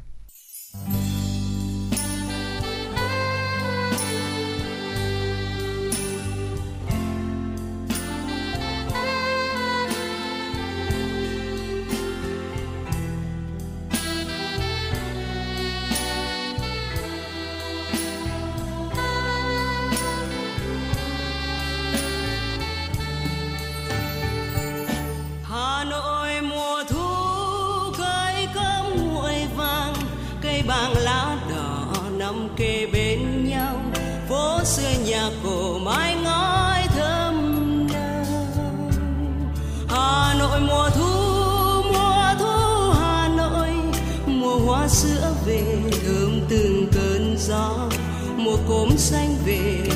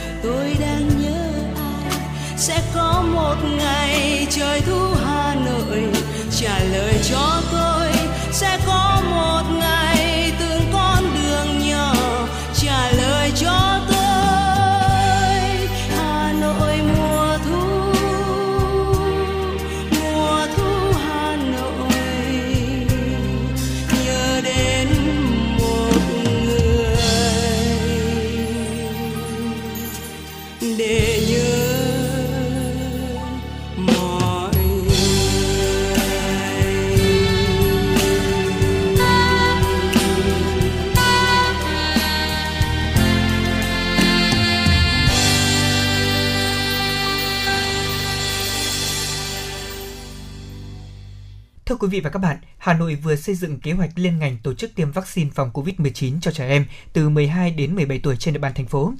Dự kiến có gần 800.000 trẻ được tiêm, trong đó có hơn 500.000 trẻ từ 12 đến dưới 16 tuổi và hơn 270.000 trẻ em từ 16 đến dưới 18 tuổi. Gần 800.000 trẻ này bao gồm trẻ đi học tại các trường đóng trên địa bàn thành phố và trẻ không đi học sinh sống tại Hà Nội có chỉ định sử dụng vaccine của nhà sản xuất và của Bộ Y tế. Việc triển khai tiêm cho trẻ được tiến hành ngay khi tiếp nhận vaccine và tùy theo tiến độ cung ứng vaccine của Bộ Y tế. Dự kiến thời gian triển khai vào quý 4 năm 2021 và quý 1 năm 2022.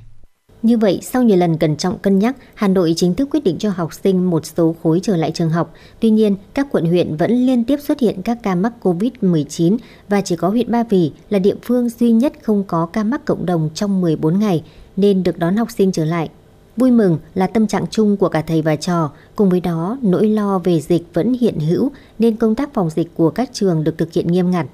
Bài hát quốc ca lại được vang lên tại trường Trung học cơ sở Thủy An huyện Ba Vì sau 7 tháng tĩnh lặng.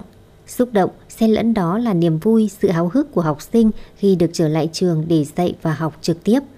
Em Trương Lê Tiểu Bảo và Trần Thế An, trường Trung học cơ sở Thủy An huyện Ba Vì bày tỏ rất là phấn khởi ạ khi được à, đến trường được học những tiết học trực tiếp do chính các thầy cô giáo dạy ạ bọn em hạn chế ờ, tiếp xúc và nói chuyện với nhau tại vì ờ, dịch bệnh hiện nó đang rất là ờ, khó, khó để kiểm soát Để học sinh được trở lại trường thì kịch bản phòng dịch đồng bộ đã được triển khai từ trước đó. Giữ đúng khoảng cách 2 mét khi vào trường, đo thân nhiệt, sát khuẩn tay. Để hạn chế tối đa mức độ ảnh hưởng nếu có ca mắc xuất hiện, các trường còn thực hiện chia lịch học theo buổi và theo tầng. Cô giáo Nguyễn Thị Kim Loan, hiệu trưởng trường Trung học cơ sở Tàn Lĩnh, huyện Ba Vì cho biết. Buổi sáng 3 lớp học và buổi chiều 3 lớp học. Khung thời gian học sinh đến cũng chia làm 3 thời điểm khác nhau. À, lớp đến mỗi lớp cách nhau 15 phút để đảm bảo giãn cách và mỗi lớp học ở một tầng khác nhau, mỗi lớp có một nhà vệ sinh riêng, mỗi lớp có một lối đi riêng. Là huyện duy nhất của Hà Nội được đón học sinh trở lại trường, vừa là niềm vui nhưng cũng là thách thức của huyện Ba Vì. Bởi nguy cơ dịch COVID-19 vẫn luôn hiện hữu khi các huyện lân cận có số ca mắc cộng đồng tăng từng ngày. Vì thế, ngoài nỗ lực triển khai đồng bộ các biện pháp chống dịch, địa phương cũng mong muốn học sinh sớm được tiêm vaccine phòng COVID-19. Ông Đỗ Mạnh Hưng, Chủ tịch Ủy ban nhân dân huyện Ba Vì cho biết. Cũng đề nghị là hiện nay lớp 9 đã vào được vào đến trường rồi thì rất mong các cấp các ngành à, sẽ sớm để cho tổ chức cái tiêm đối với những tuổi này thì sẽ đảm bảo rất là tốt trong phòng chống dịch.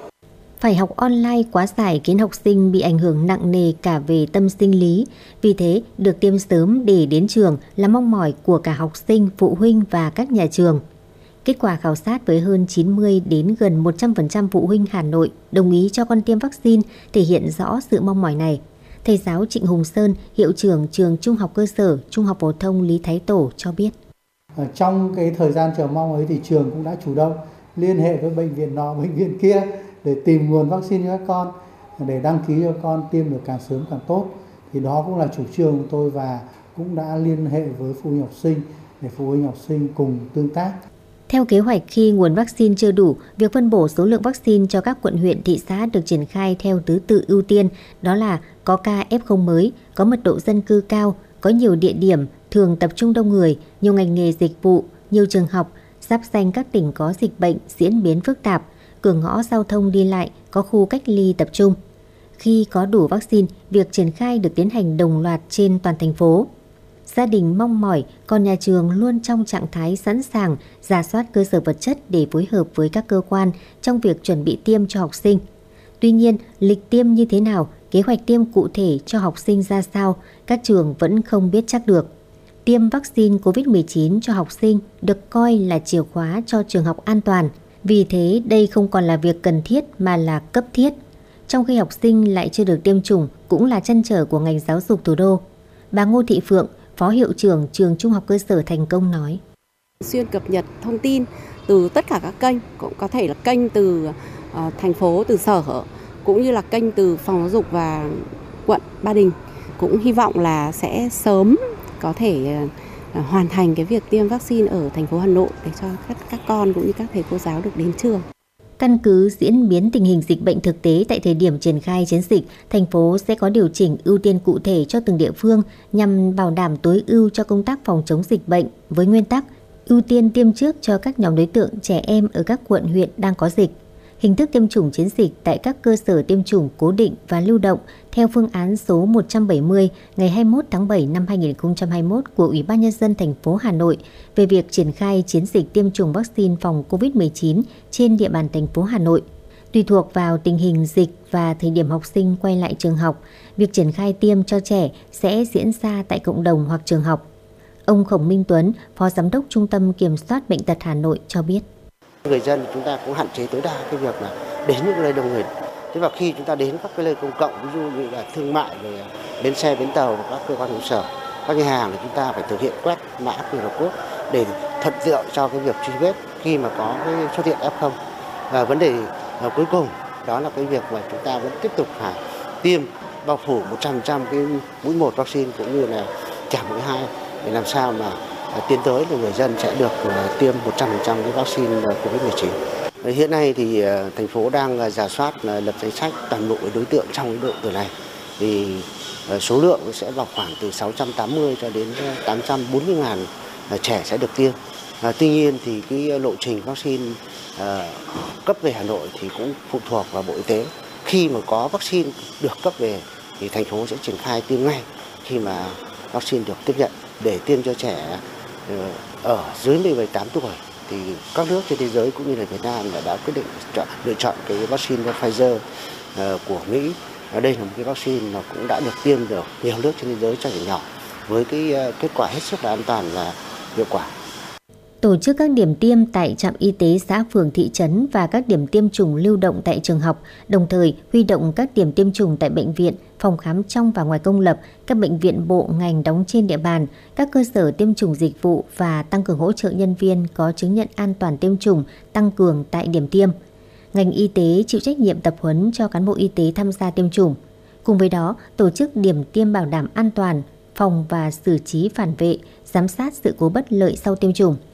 Ủy ban nhân dân thành phố cũng yêu cầu cần thiết lập các đường dây nóng của thành phố, ban chỉ đạo các quận huyện thị xã và xã phường thị trấn và tổng đài trả lời tự động để tư vấn hướng dẫn tiêm chủng. Đồng thời, trên cơ sở kế hoạch của Ủy ban nhân dân thành phố, Ủy ban nhân dân các quận huyện thị xã xây dựng kế hoạch tiêm chủng để chỉ đạo tổ chức tiêm chủng trên địa bàn. Ủy ban nhân dân quận huyện thị xã và xã phường thị trấn chịu trách nhiệm công tác tổ chức tiêm chủng, ra soát đối tượng, và lập danh sách đối tượng cần tiêm chủng trên địa bàn. Quý vị và các bạn đang nghe chương trình Chuyển động Hà Nội chiều được phát sóng trực tiếp trên tần số FM 96 MHz của Đài Phát thanh Truyền hình Hà Nội. Chỉ đạo nội dung Phó Tổng biên tập Nguyễn Tiến Dũng, tổ chức sản xuất Lê Xuân Luyến, biên tập Bích Ngọc, MC Lê Thông Bích Ngọc và thư ký Thu Vân cùng kỹ thuật viên Kim Thoa thực hiện. Còn bây giờ xin được mời quý vị và các bạn chúng ta dự sóng lắng nghe bài hát Khúc hát người Hà Nội qua phần thể hiện của ca sĩ Hồ Quỳnh Hương.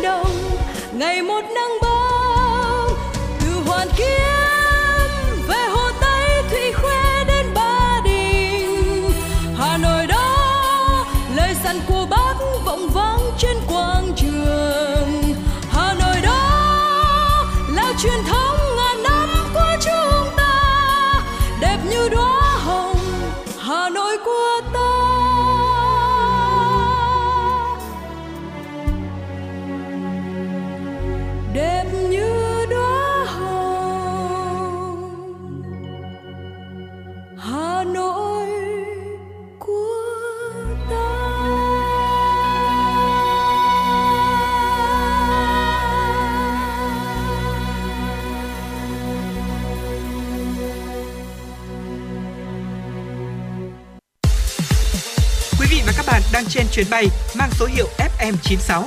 Hãy thư giãn, chúng tôi sẽ cùng bạn trên mọi cung đường. Hãy giữ sóng và tương tác với chúng tôi theo số điện thoại 024 3773 6688.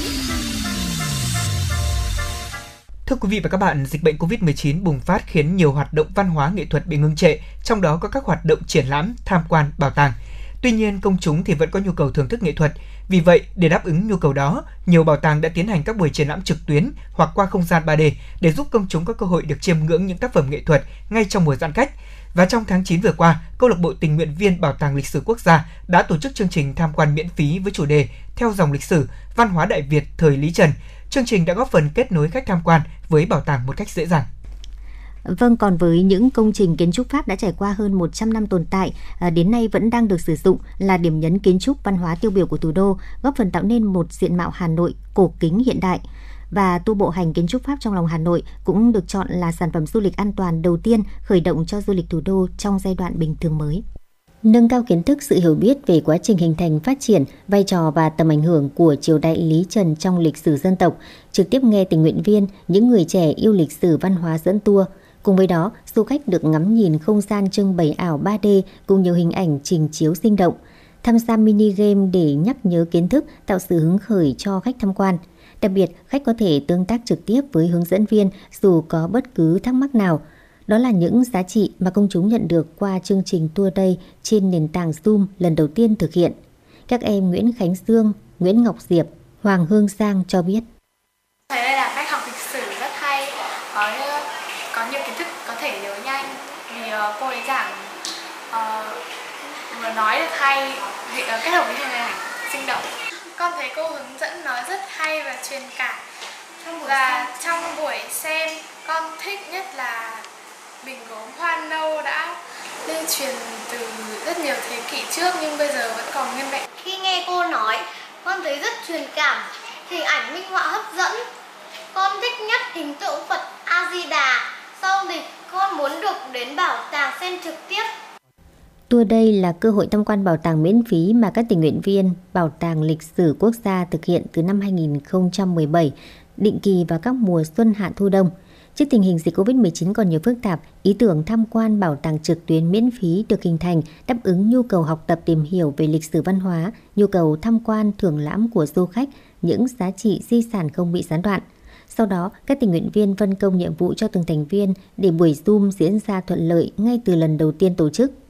Ngay buổi đầu tiên đã có gần 100 người tham gia, chia làm hai vòng Zoom. Công chúng có nhu cầu trải nghiệm chương trình đăng ký qua website http bit.ly đăng ký tour đây. Thạc sĩ Tô Thị Thủy Lâm, trưởng phòng truyền thông đối ngoại Bảo tàng Lịch sử Quốc gia nói. Có thể nói chương trình đem đến những trải nghiệm mới khác biệt cho khách, đáp ứng được nhu cầu tìm hiểu về văn hóa lịch sử và tăng cường sự kết nối bảo tàng với khách tham quan. Đặc biệt, Tour Day Online còn góp phần đa dạng hóa các sản phẩm ứng dụng công nghệ trong hoạt động giới thiệu trưng bày. Có thể vẫn còn những điểm chưa hoàn hảo, nhưng sự nỗ lực của những người trẻ yêu lịch sử dân tộc thực sự đáng ghi nhận. Hy vọng tour đây sẽ ngày càng thu hút công chúng và trở thành một kênh hỗ trợ việc dạy và học lịch sử hiệu quả. Bên cạnh đó, điều đáng ghi nhận là thời gian qua, hàng loạt các triển lãm trực tuyến tham quan ảo 3D trong hệ thống các bảo tàng đã được thực hiện.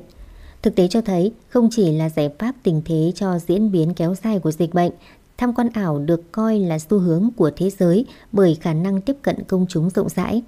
Chính vì thế, các đơn vị trong nước muốn đi đường dài với hoạt động này thì buộc phải tìm cách thích nghi. Mới đây, Bảo tàng Mỹ thuật Việt Nam đã gây bất ngờ với việc ra mắt tour trực tuyến 3D được tích hợp trên website của bảo tàng sau một thời gian thử nghiệm. Chỉ bằng những cú click chuột, công chúng đã có thể trải nghiệm không gian bảo tàng như thực, chiêm ngưỡng nhiều tác phẩm tranh tượng có giá trị dù ở bất cứ đâu.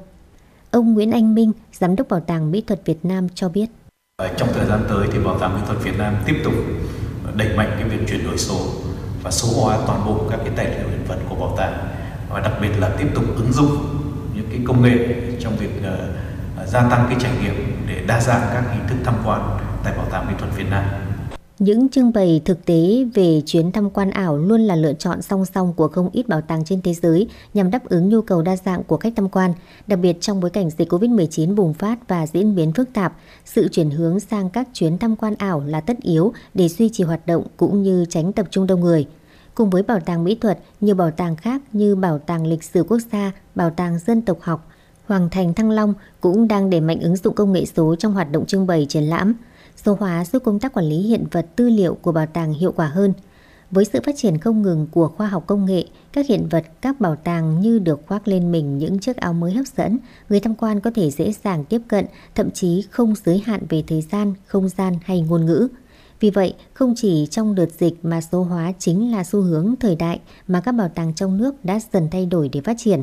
Bà An Thu Trà, Bảo tàng Dân tộc học Việt Nam nói. Tiếp tục đẩy mạnh cái công tác truyền thông thông qua mạng xã hội bằng nhiều những cái kênh khác nhau ví dụ như là ngoài Facebook thì YouTube và Instagram hoặc là chúng tôi sẽ có những cái kênh để tiếp cận thêm cái, ờ, cái du khách ở nước ngoài bằng những cái ờ, kênh ờ, tiếng Anh hay tiếng Pháp. Tour bộ hành kiến trúc Pháp trong lòng Hà Nội sẽ tiếp tục được tổ chức vào thứ Bảy và Chủ nhật hàng tuần từ ngày 23 tháng 10 năm 2021. Đây sẽ là một trong những hành trình đặc sắc, ấn tượng và hấp dẫn để du khách lựa chọn khi muốn tìm hiểu về thủ đô Hà Nội, nơi hội tụ khí thiêng và tinh hoa sông núi đất nước. Ngoài ra, du khách có thể sử dụng công nghệ thuyết minh tự động của bảo tàng thông qua quét mã QR code nhằm đảm bảo an toàn trong bối cảnh bình thường mới. Với ứng dụng này, du khách có thể tham quan bảo tàng một cách dễ dàng bằng thiết bị thuyết minh cầm tay hoặc điện thoại thông minh có kết nối Internet – du khách sẽ là những người đầu tiên được trải nghiệm ứng dụng thuyết minh tự động qua điện thoại thông minh app Audio Guide được chính thức khai trương trong dịp này. Bà Nguyễn Thị Thu Hoan, Phó Giám đốc Bảo tàng Lịch sử Quốc gia cho biết. Nổi bật nhất là cái kiến trúc phong cách ờ, mang phong cách Đông Dương. Thế thì Bảo tàng lịch sử quốc gia là một trong những cái tiêu biểu đó. Thế cùng với đó là những cái công trình nhà hát lớn hay Bắc Bộ phủ hay ngân hàng nhà nước Việt Nam, rồi khách sạn à, Sofitel chẳng hạn. Thì đấy là những cái công trình kiến trúc mà tạo nên một cái ờ, quần thể di tích ở ừ, khu phố cổ Hà Nội này rất là độc đáo mà cũng không phải ở vị trí nào của thủ đô cũng như ở Việt Nam của chúng ta có được. Tour du lịch kiến trúc Pháp trong lòng Hà Nội là một trải nghiệm độc đáo nâng tầm giá trị sản phẩm du lịch và làm cho khách cảm thấy rõ nét hơn về Hà Nội xưa và nay. Sản phẩm du lịch mới này nằm trong kế hoạch phục hồi, thu hút khách du lịch nội địa, trước hết là chương trình kích cầu người Hà Nội đi du lịch Hà Nội. Ông Phùng Quang Thắng, giám đốc công ty lữ hành Hà Nội Tourist cho biết.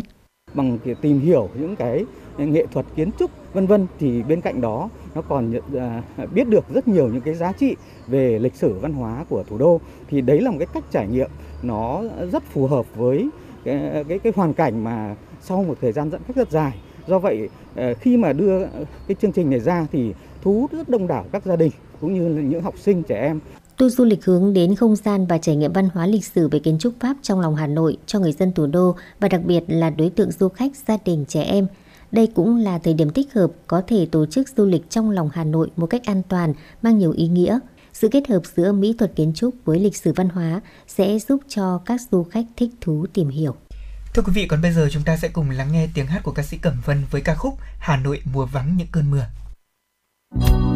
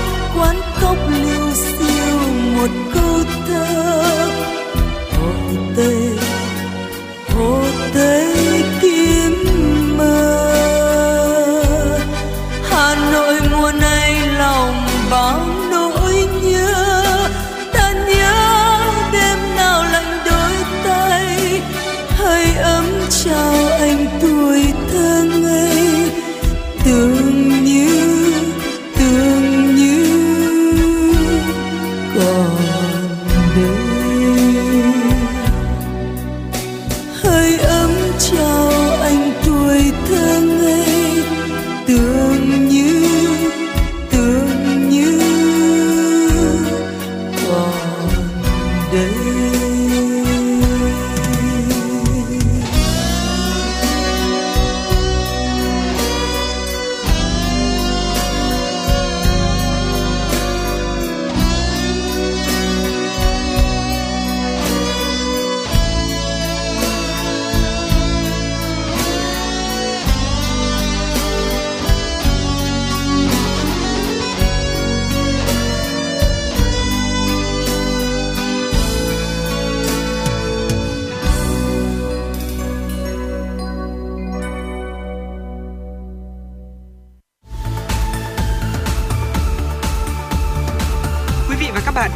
dõi kênh FM 96 MHz của đài phát thanh truyền hình Hà Nội. Hãy giữ sóng và tương tác với chúng tôi theo số điện thoại 024 3773 6688.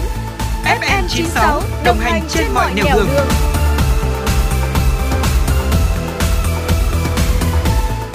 Dạ vâng thưa quý vị, còn bây giờ chúng ta sẽ cùng tiếp tục chương trình truyền động Hà Nội chiều nay cùng với những thông tin mà phóng viên chương trình cập nhật. Báo cáo của Bộ Xây dựng cho biết, vốn đầu tư trực tiếp nước ngoài vào lĩnh vực bất động sản ghi nhận xu thế tăng dần theo quý. Cụ thể, số liệu thống kê cho thấy tổng vốn đăng ký lũy kế vào lĩnh vực bất động sản của nhà đầu tư nước ngoài tăng dần từ 0,6 tỷ đô la cuối tháng 3 năm 2021 lên 1,15 tỷ vào cuối tháng 6 năm 2021 và tiếp tục lên đến 1,78 tỷ đô la cuối tháng 9 năm 2021. Như vậy, Việt Nam vẫn đang được đánh giá có vị thế tốt để thu hút vốn đầu tư trực tiếp nước ngoài vào ngành kinh doanh bất động sản. Ở tất cả các lĩnh vực, tính đến ngày 20 tháng 10 năm 2021, tổng vốn đầu tư nước ngoài đăng ký bao gồm vốn đăng ký cấp mới, vốn đăng ký điều chỉnh và giá trị góp vốn mua cổ phần của nhà đầu tư nước ngoài đạt 23,74 tỷ đô la, tăng 1,1% so với cùng kỳ năm 2020. Thưa quý vị, theo báo cáo của Bộ Kế hoạch và Đầu tư tháng 10 vừa qua, vốn đầu tư thực hiện từ nguồn ngân sách nhà nước ước đạt gần 42.000 tỷ đồng, tăng gần 19% so với tháng 9. Điều này cho thấy các giải pháp chính phủ đưa ra về công tác phòng chống dịch bệnh, phát triển kinh tế xã hội cùng sự nỗ lực của các bộ, cơ quan trung ương và địa phương đã bước đầu đạt hiệu quả. Nếu tính chung 10 tháng, đại diện Bộ Kế hoạch và Đầu tư thừa nhận giải ngân vốn đầu tư công vẫn còn chậm, thấp so với cùng kỳ và chưa đạt được yêu cầu đề ra. Cũng theo bộ này, trong khi chỉ có 7 bộ và 20 địa phương có tỷ lệ giải ngân đạt trên 65%, có tới 32 trên 50 bộ cơ quan trung ương và 21 trên 63 địa phương có tỷ lệ giải ngân đạt dưới 50%. Thậm chí đến thời điểm này vẫn có hai cơ quan trung ương chưa giải ngân kế hoạch theo vốn. Theo các nhà phân tích thì giải ngân vốn đầu tư công năm nay bị tác động mạnh bởi dịch bệnh COVID-19. Các biện pháp giãn cách xã hội đã dẫn đến gián đoạn vận chuyển nguyên, nhiên, vật liệu và thiết bị để triển khai thi công. Giá nguyên vật liệu đầu vào cũng tăng lên. Hơn nữa, giải ngân chậm còn do các công tác điều hành, tổ chức thực hiện có lúc có nơi chưa kịp thời, bị động và thiếu quyết liệt. Có thể nói chưa bao giờ nền kinh tế của Việt Nam phải dồn lực cho công tác phòng chống dịch như thời gian qua và cũng chưa bao giờ nhiều tỉnh thành phố phải thực hiện biện pháp giãn cách xã hội trên diện rộng đến như vậy. Năm nay, Hội giảng Nhà giáo Giáo dục Nghề nghiệp Toàn quốc năm 2021 được tổ chức theo hình thức trực tuyến từ ngày hôm nay đến ngày 18 tháng 11, thu hút 404 nhà giáo tham gia trình giảng tại 113 địa điểm của 55 địa phương và 6 bộ ngành. Tham gia hội giảng, đoàn thành phố Hà Nội có 25 nhà giáo đến từ 16 cơ sở giáo dục nghề nghiệp. Tại hội giảng, các nhà giáo sẽ trình giảng những bài giảng thuộc các ngành nghề phù hợp với nhu cầu sử dụng lao động qua đào tạo của thị trường lao động như công nghệ ô tô, lập trình máy tính, kỹ thuật máy lạnh và điều hòa không khí, điện tử công nghiệp, điện công nghiệp, công nghệ thông tin, nghiệp vụ nhà hàng, khách sạn, chăm sóc sắc đẹp. Để bảo đảm an toàn phòng chống dịch COVID-19, tất cả nhà giáo tham gia trình giảng đều phải tiêm đủ hai mũi vaccine phòng COVID-19. Học sinh, sinh viên tham gia hội giảng đều đeo khẩu trang sát khuẩn tay, đo thân nhiệt, khai báo y tế, giữ khoảng cách an toàn. Thưa quý vị, ngày hôm nay, Tập đoàn Điện lực Việt Nam EVN thông tin, trong tháng 10 năm 2021, EVN tiếp tục thực hiện tốt nhiệm vụ kép vừa đảm bảo phòng chống dịch bệnh COVID-19, vừa cung cấp điện ổn định, phục vụ phát triển kinh tế xã hội và sinh hoạt của người dân. Sản lượng điện sản xuất toàn hệ thống tháng 10 năm 2021 đạt 20,28 tỷ kWh, giảm 0,3% so với cùng kỳ năm 2020. Lũy kế tháng 10 và 10 tháng đạt 212,65 tỷ kWh, tăng 3,1% so với cùng kỳ. Trong đó, mức độ và tỷ lệ huy động một số nguồn chính là thủy điện, trong đó có 63,49 tỷ kWh, chiếm 29,9% tổng sản lượng điện sản xuất toàn hệ thống.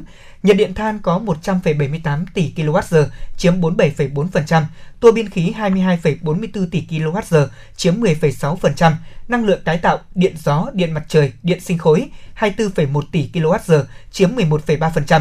Nhiệt điện dầu huy động không đáng kể, đạt 0,2 triệu kWh. Sản lượng điện thương phẩm toàn EVN tháng 10 năm 2021 ước đạt 18,11 tỷ kWh, giảm 1,07% so với tháng 10 năm 2020. Lũy kế 10 tháng năm 2021 đạt 187,56 tỷ kWh, tăng 3,85% so với cùng kỳ năm 2020. Tại thời điểm diễn ra trận đấu giữa đội tuyển Việt Nam Nhật Bản tối hôm qua, Công an quận Nam Từ Liêm phát hiện một nhóm tự ý tổ chức test nhanh COVID-19 cho khán giả vào sân. Nhóm này không hề được cơ quan chức năng cấp phép và có dấu hiệu không test, chỉ điền thông tin, bán kết quả lấy tiền. Lực lượng làm nhiệm vụ tại sân đã lập biên bản và đưa những người liên quan về trụ sở để làm rõ. Đại tá Nguyễn Thành Long, trưởng công an quận Nam Từ Liêm nhìn nhận, trong số khán giả đến sân trực tiếp xem trận đấu bóng đá Việt Nam Nhật Bản, có một bộ phận không nghiên cứu kỹ quy định của ban tổ chức. Nhiều người không có giấy xét nghiệm đã khiến nhóm đối tượng lợi dụng để test nhanh COVID-19, thậm chí không cần test và tự điền kết quả và bán cho người có nhu cầu. Hiện công an quận Nam Từ Liêm đang tiếp tục làm rõ để xử lý vụ việc theo quy định của pháp luật. Thực hiện chỉ đạo của huyện Sóc Sơn, Ủy ban dân xã Hiển Ninh vừa phối hợp với các ngành liên quan tổ chức cưỡng chế công trình vi phạm trên đất rừng. Đây là công trình của ông Ngô Minh Phúc ở xóm núi thôn Minh Môn, vi phạm các quy định về quản lý đất đai, trật tự xây dựng. Điều đáng nói là công trình này phát sinh vi phạm vào tháng 8 năm 2021, đúng thời điểm đang thực hiện giãn cách phòng chống dịch Covid-19. Mặc dù lực lượng chức năng đã lập biên bản, thế nhưng chủ nhà vẫn tiếp tục xây dựng các hạng mục công trình trên diện tích hơn 300 m2. Chính quyền địa phương đã tuyên truyền vận động ông Ngô Minh Phúc tự giác để khắc phục, thế nhưng chủ nhà vẫn không chấp hành triệt đề. Tại buổi gia quân, lực lượng chức năng đã tháo rỡ toàn bộ các hạng mục công trình vi phạm nhằm nâng cao hiệu lực và hiệu quả quản lý nhà nước trên lĩnh vực này. Chuyến bay mang số hiệu FM96 chuẩn bị nâng độ cao. Quý khách hãy thắt dây an toàn, sẵn sàng trải nghiệm những cung bậc cảm xúc cùng FM96.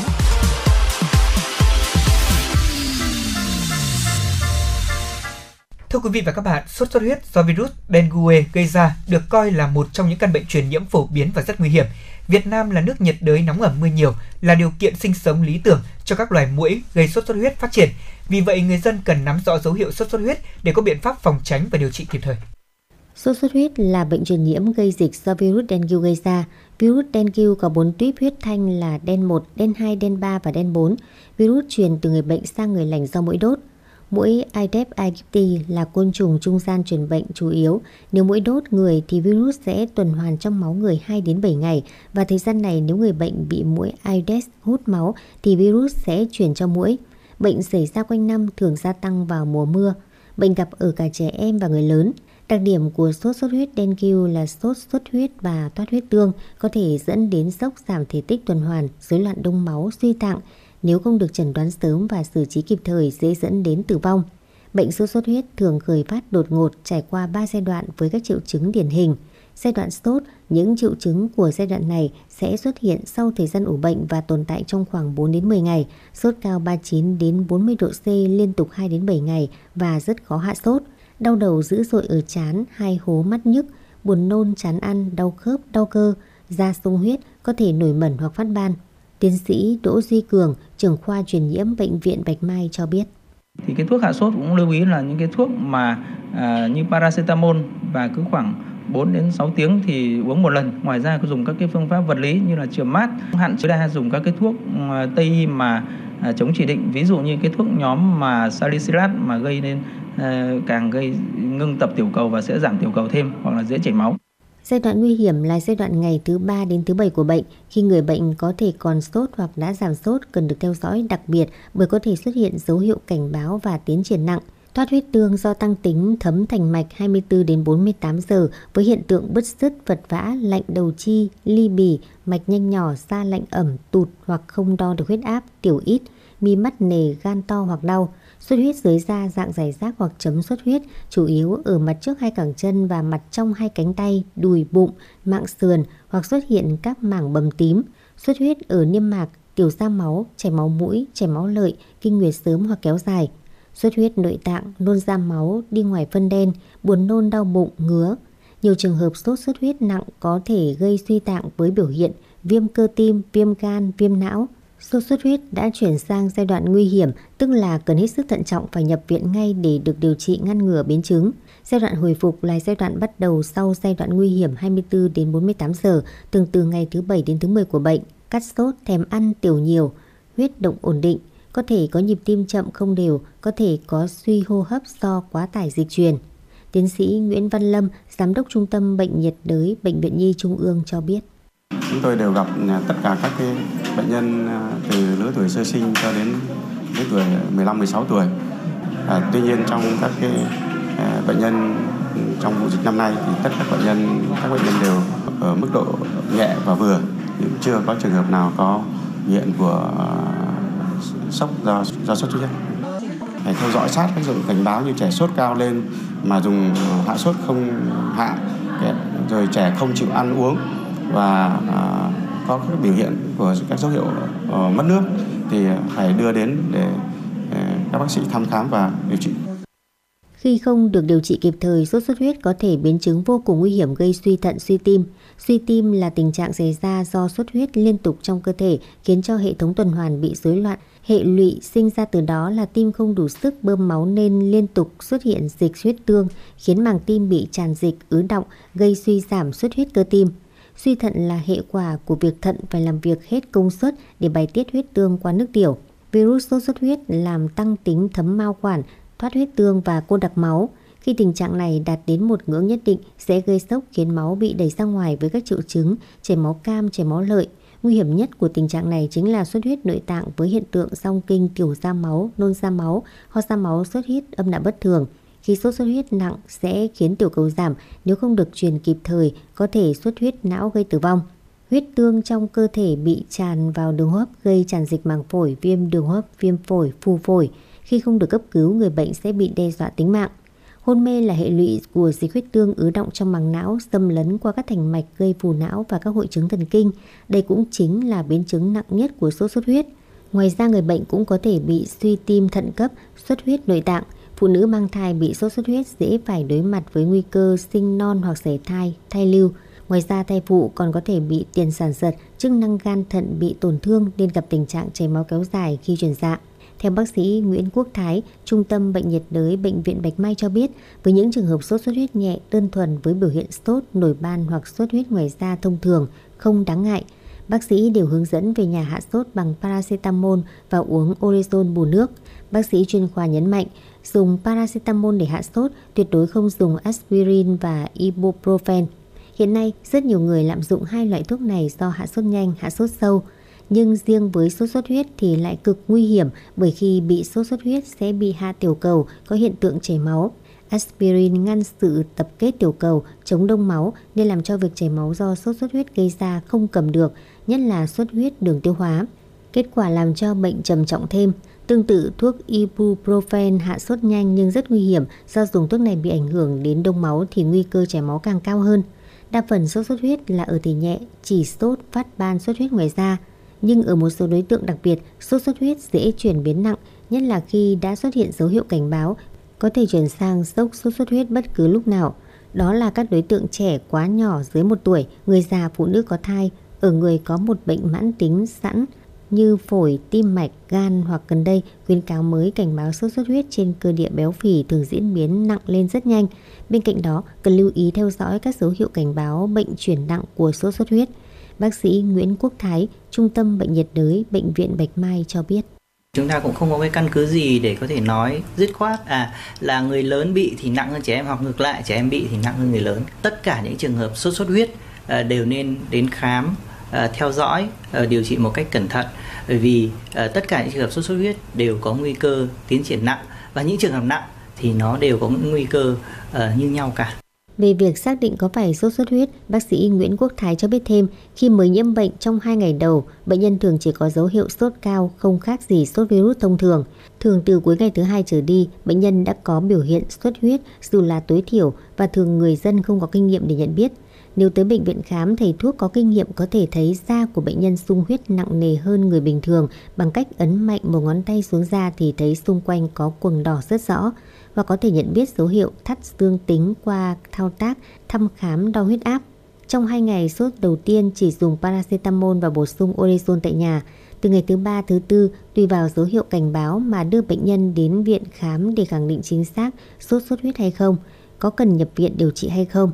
Bác sĩ cũng khuyến cáo người dân cần diệt mũi, ngủ màn, bôi các loại kem chống mũi để ngăn mũi đốt. Đây là những biện pháp ngăn ngừa bệnh sốt xuất huyết bùng phát trong cộng đồng. Dạ vâng thưa quý vị, đến đây thời lượng của chương trình truyền động Hà Nội chiều nay cũng đã hết. Quý vị và các bạn hãy ghi nhớ số điện thoại của chúng tôi, đó là 024 3773 6688 để cùng chia sẻ những vấn đề mà quý vị quan tâm, những điều cần chia sẻ và cả mong muốn được tặng một món quà âm nhạc cho bạn bè người thân của mình. Đến đây thì Lê Thông cùng với Bích Ngọc và những người thực hiện chương trình kính chào tạm biệt và hẹn gặp lại quý vị.